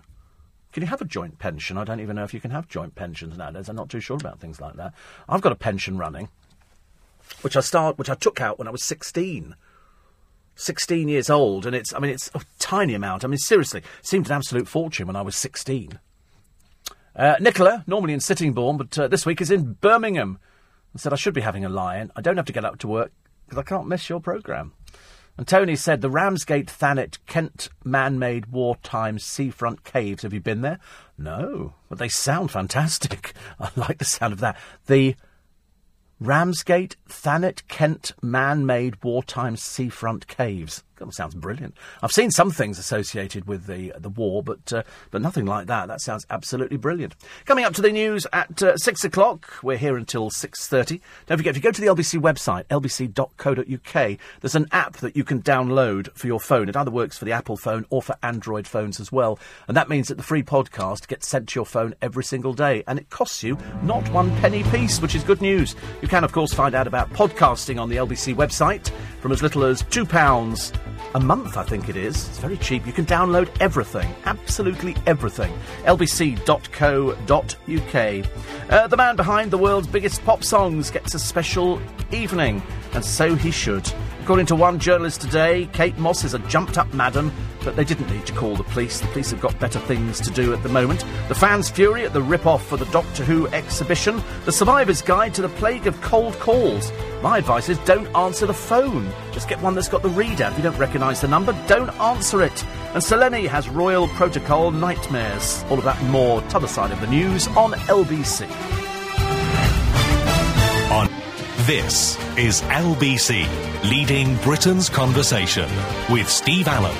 Tweet at LBC. Text 84850. Steve Allen on LBC. Morning, everybody. Wednesday, the 10th of June 2015. Racing through this year. As I said uh, the other week, very shortly it's going to be Christmas. I know, I know. Try not to remind yourself that it's not that far away. In a moment, we'll run through the front pages of the uh, papers, some of the stories that are trending this morning. The migrants who have been told they can slap children, it's part of the culture. I don't know how you're ever going to find that out. The mum in France who's seeking £80,000 from the French authorities as they did not prevent her son from going over and being a jihadi. Uh, washed out holidays, get a fake tan, nobody will know the difference. Just tell them you had a great time, sit at home. The mystery of the gnome invasion, and uh, the survivor's guide to the plague of cold calling. All of that and more, which we'll cram in in the next 25 minutes on LBC. But do go to the LBC website, lbc.co.uk, and do check out uh, about podcasting. Uh, either the free podcast, as a few of us have free podcasts every day. Mine's just a little one looking at the world of celebrity, where we pull them apart mercilessly. And, uh, I have to be honest, it's it's adult listening. We don't swear or anything like that. We don't do that sort of thing. But uh, we generally have fun at their expense because they're generally quite easy to take the mickey out of. So there's that one, and then there's the other programs on LBC, which are all podcastable, even the specials and uh, all the celebrity in conversations as well. And this weekend, it's going to be Beverley Turner. You know, she has a show on LBC on Sunday, and we sort of we get behind the person, as they say. And uh, we sat in here the other week and had a very good chat. And she's got a show on Sunday morning. You've heard her as well during the week, covering for various other people as well. And she's married to James Cracknell, so we'll find out about her early life's very interesting. I think a lot of you will identify with her early life. So uh, that's coming up on Sunday. And together, together with Richard E. Grant as well. Richard E. Grant is in. To talk about uh, his new movie as well, which is a sequel to Hope and Glory, John Boorman's film from about, I think, 1987. And uh, that one's on general release now as well. So uh, it's all looking very nice for this weekend. As long as we've got the weather, we should be fairly okay. Uh, Damien's in Singapore, sitting by the pool, having lunch. It's so sickening when people send in pictures of people having lunch. Not that I'm I'm envious at all of anybody sitting in the sunshine. That's not my kind of. I would have, I would have to sit there practically burkered up. I just cannot bear the sunshine. I know everybody absolutely loves it. Uh, Steve's in Goa. Lunchtime here, he said, and it's 34 degrees. You see, double it and add 30, you're looking at you know, 60, you're looking at just under 90 degrees. I mean, it's just hell on, on legs for me. All right in the water, but because I made the big mistake some years ago. We went to Las Vegas, and I tend to forget because everything's so lush and so watered in Vegas. You would think, actually, whereas we have water shortages, you know, hosepipe ban, never had a hosepipe ban in Vegas in their life.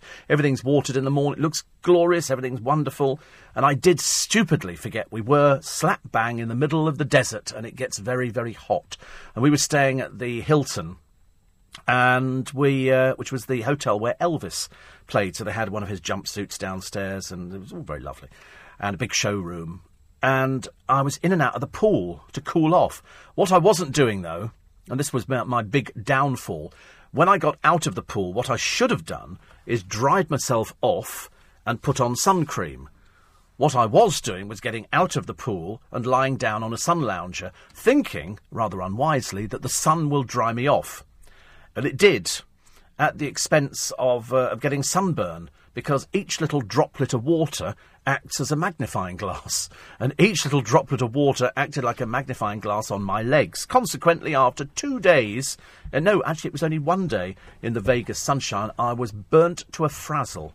And being pale, and God knows if you've seen me, I am pale. I'm the sort of person, I don't go any other colour apart from red and I got burnt to pieces. By the time we get on the aeroplane to go on the next uh, leg of the holiday, I could barely walk. When they got me off the other end, I had to get off in a wheelchair because I could not walk. My legs were so they were literally they were pulsating. You know, you see on the cartoons, they go bum bum.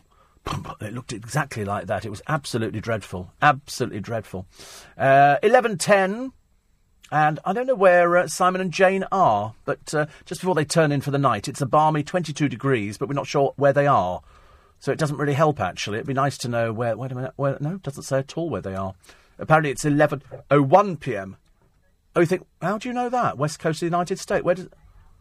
Oh, right, okay. He thinks West Coast of the United States, Simon and Jane. So if you, he's only guessing. Think it's a good guess or not? I mean, I don't know. Is that is that the time it would be over there? How exciting! I love the idea of being in another country, listening in. It, it's not as exciting because uh, John Jay signed in from Southport on Merseyside. I mean, that's not really as exciting, is it? We can't, you know, with the best will in the world, we can't make Merseyside sound like the Bahamas or, or even Thanet. Listening in the car, Steve, uh, from Sydney, Australia. Makes my day. Can you listen in the car then as well? I'm all, all in favour of that. And um, 84850. Uh, Bill says a far more superior interviewer resulting in a far more superior interview. Yes, well, I think you'll think so this weekend. Richard E. Grant, we love. Somebody said to me, oh, sorry. Somebody said to me, was hopefully another notification. 81 million, do you think it could be? Do you think I could be that lucky? No, not at all. And, um, wait a minute, is it? Oh no, it just says your ticket is finished. Not surprised. Oh, I got, I did win on the lottery the other night, incidentally, just to really uh, excite your day. Fourteen pounds. Not going to be retiring anytime soon. Front pages of the papers. The story of the mum on the run with custody battle son. Sorry if it sounds like rhyming couplets. And uh, this is Rebecca Minnock. Uh, her fa- three members of her family have already been questioned by police. The police think that they're hiding information about knowing where she is. Uh, she was told to hand over three-year-old Ethan to her husband and the father of the child, Robert Roger Williams, in Somerset. And uh, her mum Louise says, I think she's panicked. Well, obviously somebody's hiding her somewhere. And uh, as the judge has said, they will find her, and there will be repercussions for those people who have harboured her. And so you have to be very, very careful on that one. And the judge has now asked for help in trying to find the runaway mum and the son. I'm not too sure, actually, because I haven't read enough into the story um, about why the father has got total custody of the child. And uh, they can't reveal the circumstances due to reporting constrictions. But uh, Ethan had begun spending four nights a week with his dad and three at his mum's, but she made allegations, and the judge ruled that the boy should live with his father. The mum was warned of the outcome beforehand, and then she vanished. She was last seen being driven from Highbridge towards Cheltenham, where the family are from. And uh, Roger lives in nearby Burnham on Sea. His home is equipped with CCTV. His letterbox has been nailed shut after an unexplained attack. That could explain probably why the uh, the son is going to live with him and not his mother. But as I say, the reporting restrictions are there. HSBC to disappear, as will 8,000 jobs. The bank's name to be ditched. The retail arm could be sold off as well. And uh, as somebody here has said, it's a stab in the back to the workers who put HSBC back on the road to recovery. There's also in the Mirror today the survivor's guide to the plague of cold calls. And I've always I never understand why anybody would look at a phone, whether it's your mobile or whether it's your home phone, and go, "Wonder who that is." Hello? Why would you answer it? If it's somebody important, they'll leave a message. I got one the other day. And in fact, all you have to do, and it's, it's this is a fairly simple thing. Anybody can do this and I do it. If I if a phone number comes up on my uh, on my phone, and uh, and I look at it and I think, I wonder who who that is. And uh, this number came up uh, a few times, oh one two double three. So I put in the whole number on Google, and it tells you it's cold calling. It's people cold calling you, and so I don't even bother answering. Why would you bother answering if you don't know who it is or it? Just get an answer phone. They're so cheap. You can get them built into the telephones and then it saves you having to worry about the cold calling. that's all they want. They're trying to sell you something. You know, keep your name off sales call lists, screen your phone calls, go X directory if necessary. And what are they selling? Um, all sorts of things. Solar panels, solar panels, uh, payment protection insurance, boilers, accident claims, debt banking and lifestyle. That's what they're generally calling about. So, I mean, the, the problem is bad. They say nine out of ten landline users are plagued by cold calls. Well, I get into my mobile. I think they must have, at some point, I must have bought something and I've gone on a list, but I never answer them, as far as I'm concerned. And they never leave a message either, which is good. Uh, biggest fines there was a fine of over, I think, 1,600,000 which went out. Uh, companies have taken action to stop cold calling. Uh, do not, do not give away personal or financial information. Do not lose your temper. Do be firm and simply hang up. Just go, bye, put the phone down. Or failing that, I tend to find, and I know it's, it's a little bit cruel to do it, but it, it's kind of appealing at the same time, is when they phone, just say, hold on a sec, and just, just put, put the phone down. Just wander up, just go and do your normal stuff. Just go do your normal stuff. Somebody else calls you, it'll go straight to the answer phone anyway, so it doesn't make any difference. And just let them sit there for as long as you want them to sit there. And then at the end, just pick up the phone and go, yeah? Oh, they've gone. What a shame. Mad Magaluf, according to the Daily Mirror today, uh, the holiday Brits have ignored the booze crackdown. You're not to be seen drinking on the streets, any nudity, any uh, weeing in public. Uh, the police are coming down very heavy. Oh, don't worry, say this little crowd of uh, British squirts. We're not going to be paying any fines anytime soon. Expect yourselves in prison then, because they're not wasting time. They've dragged in more and more police officers now to deal with this problem, which, to be honest with you, is of their own making. They've encouraged the boozing in Magaluf. It's not like it's happened overnight been going on for donkey's years, donkey's years, and they've profited it quite nicely, thank you very much indeed. Now, of course, the bar owner's going, oh, what are we going to do, what are we going to do? And the answer is, well, you've made so much money, the, uh, the government there have allowed it to go on. They should have clamped down on this years and years ago. I think Magaluf today, other places tomorrow. Quarter past six. Steve Allen on LBC. 6.20 is the time. It's nice to have your company. Welcome to Wednesday. So a bit of a mixture with the uh, with the weather and if you're off on your holidays, people around the world listening to this. program. Actually, it's probably people on holiday, which I quite like. I quite like that. Um, Brian says Anne Kirkbride spent most of her money on cigarettes. Well, we know she smoked. You could hear it in her voice, couldn't you? Ken. It was always a very much a, a smoking voice. I still, I mean, in, in a strange way, we don't miss her because we see the images all the time. I've got a, a This Is Your Life, which a very dear friend of mine sent to me, uh, with her on it, and it was, it was it's lovely. You look back, television is is one of those mediums, same as radio. You know, somebody can sort of pass on, but because you've got podcasting now, which has turned out to be absolutely enormous, you can always listen to that person. You know, so people in, you know, 10, 15 years' time, when I've shuffled off, you know, will be still listening to programmes. You know, they'll be listening back going, you know, that nobody did it like he did. Thank God. Um, we go to the Pavilion Theatre in Worthing, says Mary, a great restaurant called Denton's. Do you know that was my favourite thing years ago? And it, it, sounds really old now, doesn't it? And I wish I wasn't. I apologise in advance for saying this to you, but I think I've now hit middle age because we went to Southend about two years ago with uh, with the God Kids. And the best bit of the day, apart from going on the rides on the fun fair with my goddaughter, because she's fairly brave, she'll go, "Come on, Uncle Steve." I'm going, "Yeah, it's great." She was about 15 at the time, but the best bit was getting the little railway that goes to the end of Southend Pier and sitting there with a packed tea shop having a cup of tea outside. It was it was the best thing ever. Seriously, I don't know. i need to do it more actually. I think I'm destined because I'm Piscean to sit staring out to sea, looking at water, having a cup of tea. I was quite, if they'd had sausage rolls, I'd have had a sausage roll. I quite like that idea. Um, eight four eight five zero Steve at lbc.co.uk. Uh, a lot of people getting a bit excited about uh, London Mayor time. I think it will be very very interesting. Very very interesting. Um, Ian says it's illegal to block all calls, HMRC, etc., and need access. No, I think they, they can send me an email. I have correspondence with HMRC. I don't need to. I've never actually spoken to them. The only, the only people I've ever spoken to are DVLA. I don't think I've spoken to anybody else. But I think you can. I think you can block all calls, and then you just you decide which ones you want to talk to. Much easier. Uh, I didn't see the uh, the guide dog program last night. Featured two people who'd lost their sight because of diabetes. Yes, don't worry. I get regular checkups. Regular checkups. And uh, and then um, uh, Freddie says, "What's wrong with Thanet?" I don't know. I've never been to Thanet. He says, uh, "I live there." Oh well, there you go. You've answered your own question. He says you should really come down sometime. You'd love it.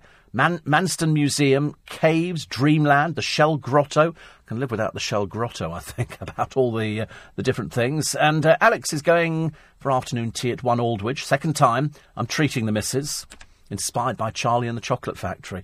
I think everybody should do something nice at some point. Andrew says, Am I allowed to sign in, Steve, to the programme from Shepherd's Bush? No, you're not. Shepherd's Bush, I ask you. What was Shepherd's Bush famous for? Brick kilns. Brick kilns.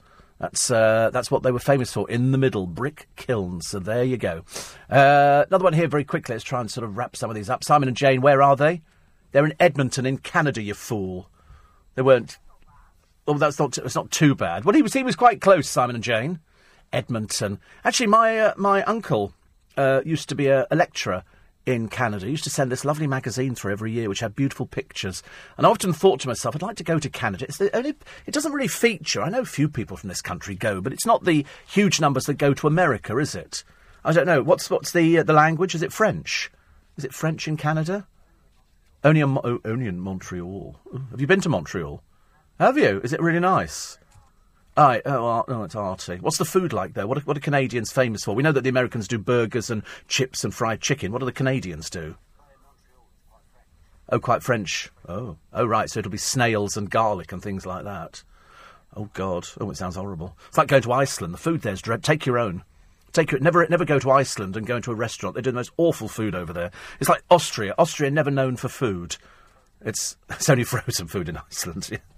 Aunt, Aunt Bessie, a big hit over there. a Big hit, I have to tell you. So, Edmonton in Canada. I think you should send us a photograph of uh, the places around the world that you all live in, because I think that's the, that's the best thing. Noreen says in the 80s, we too were at the Hilton in Vegas. We had the day coach tour. It rained.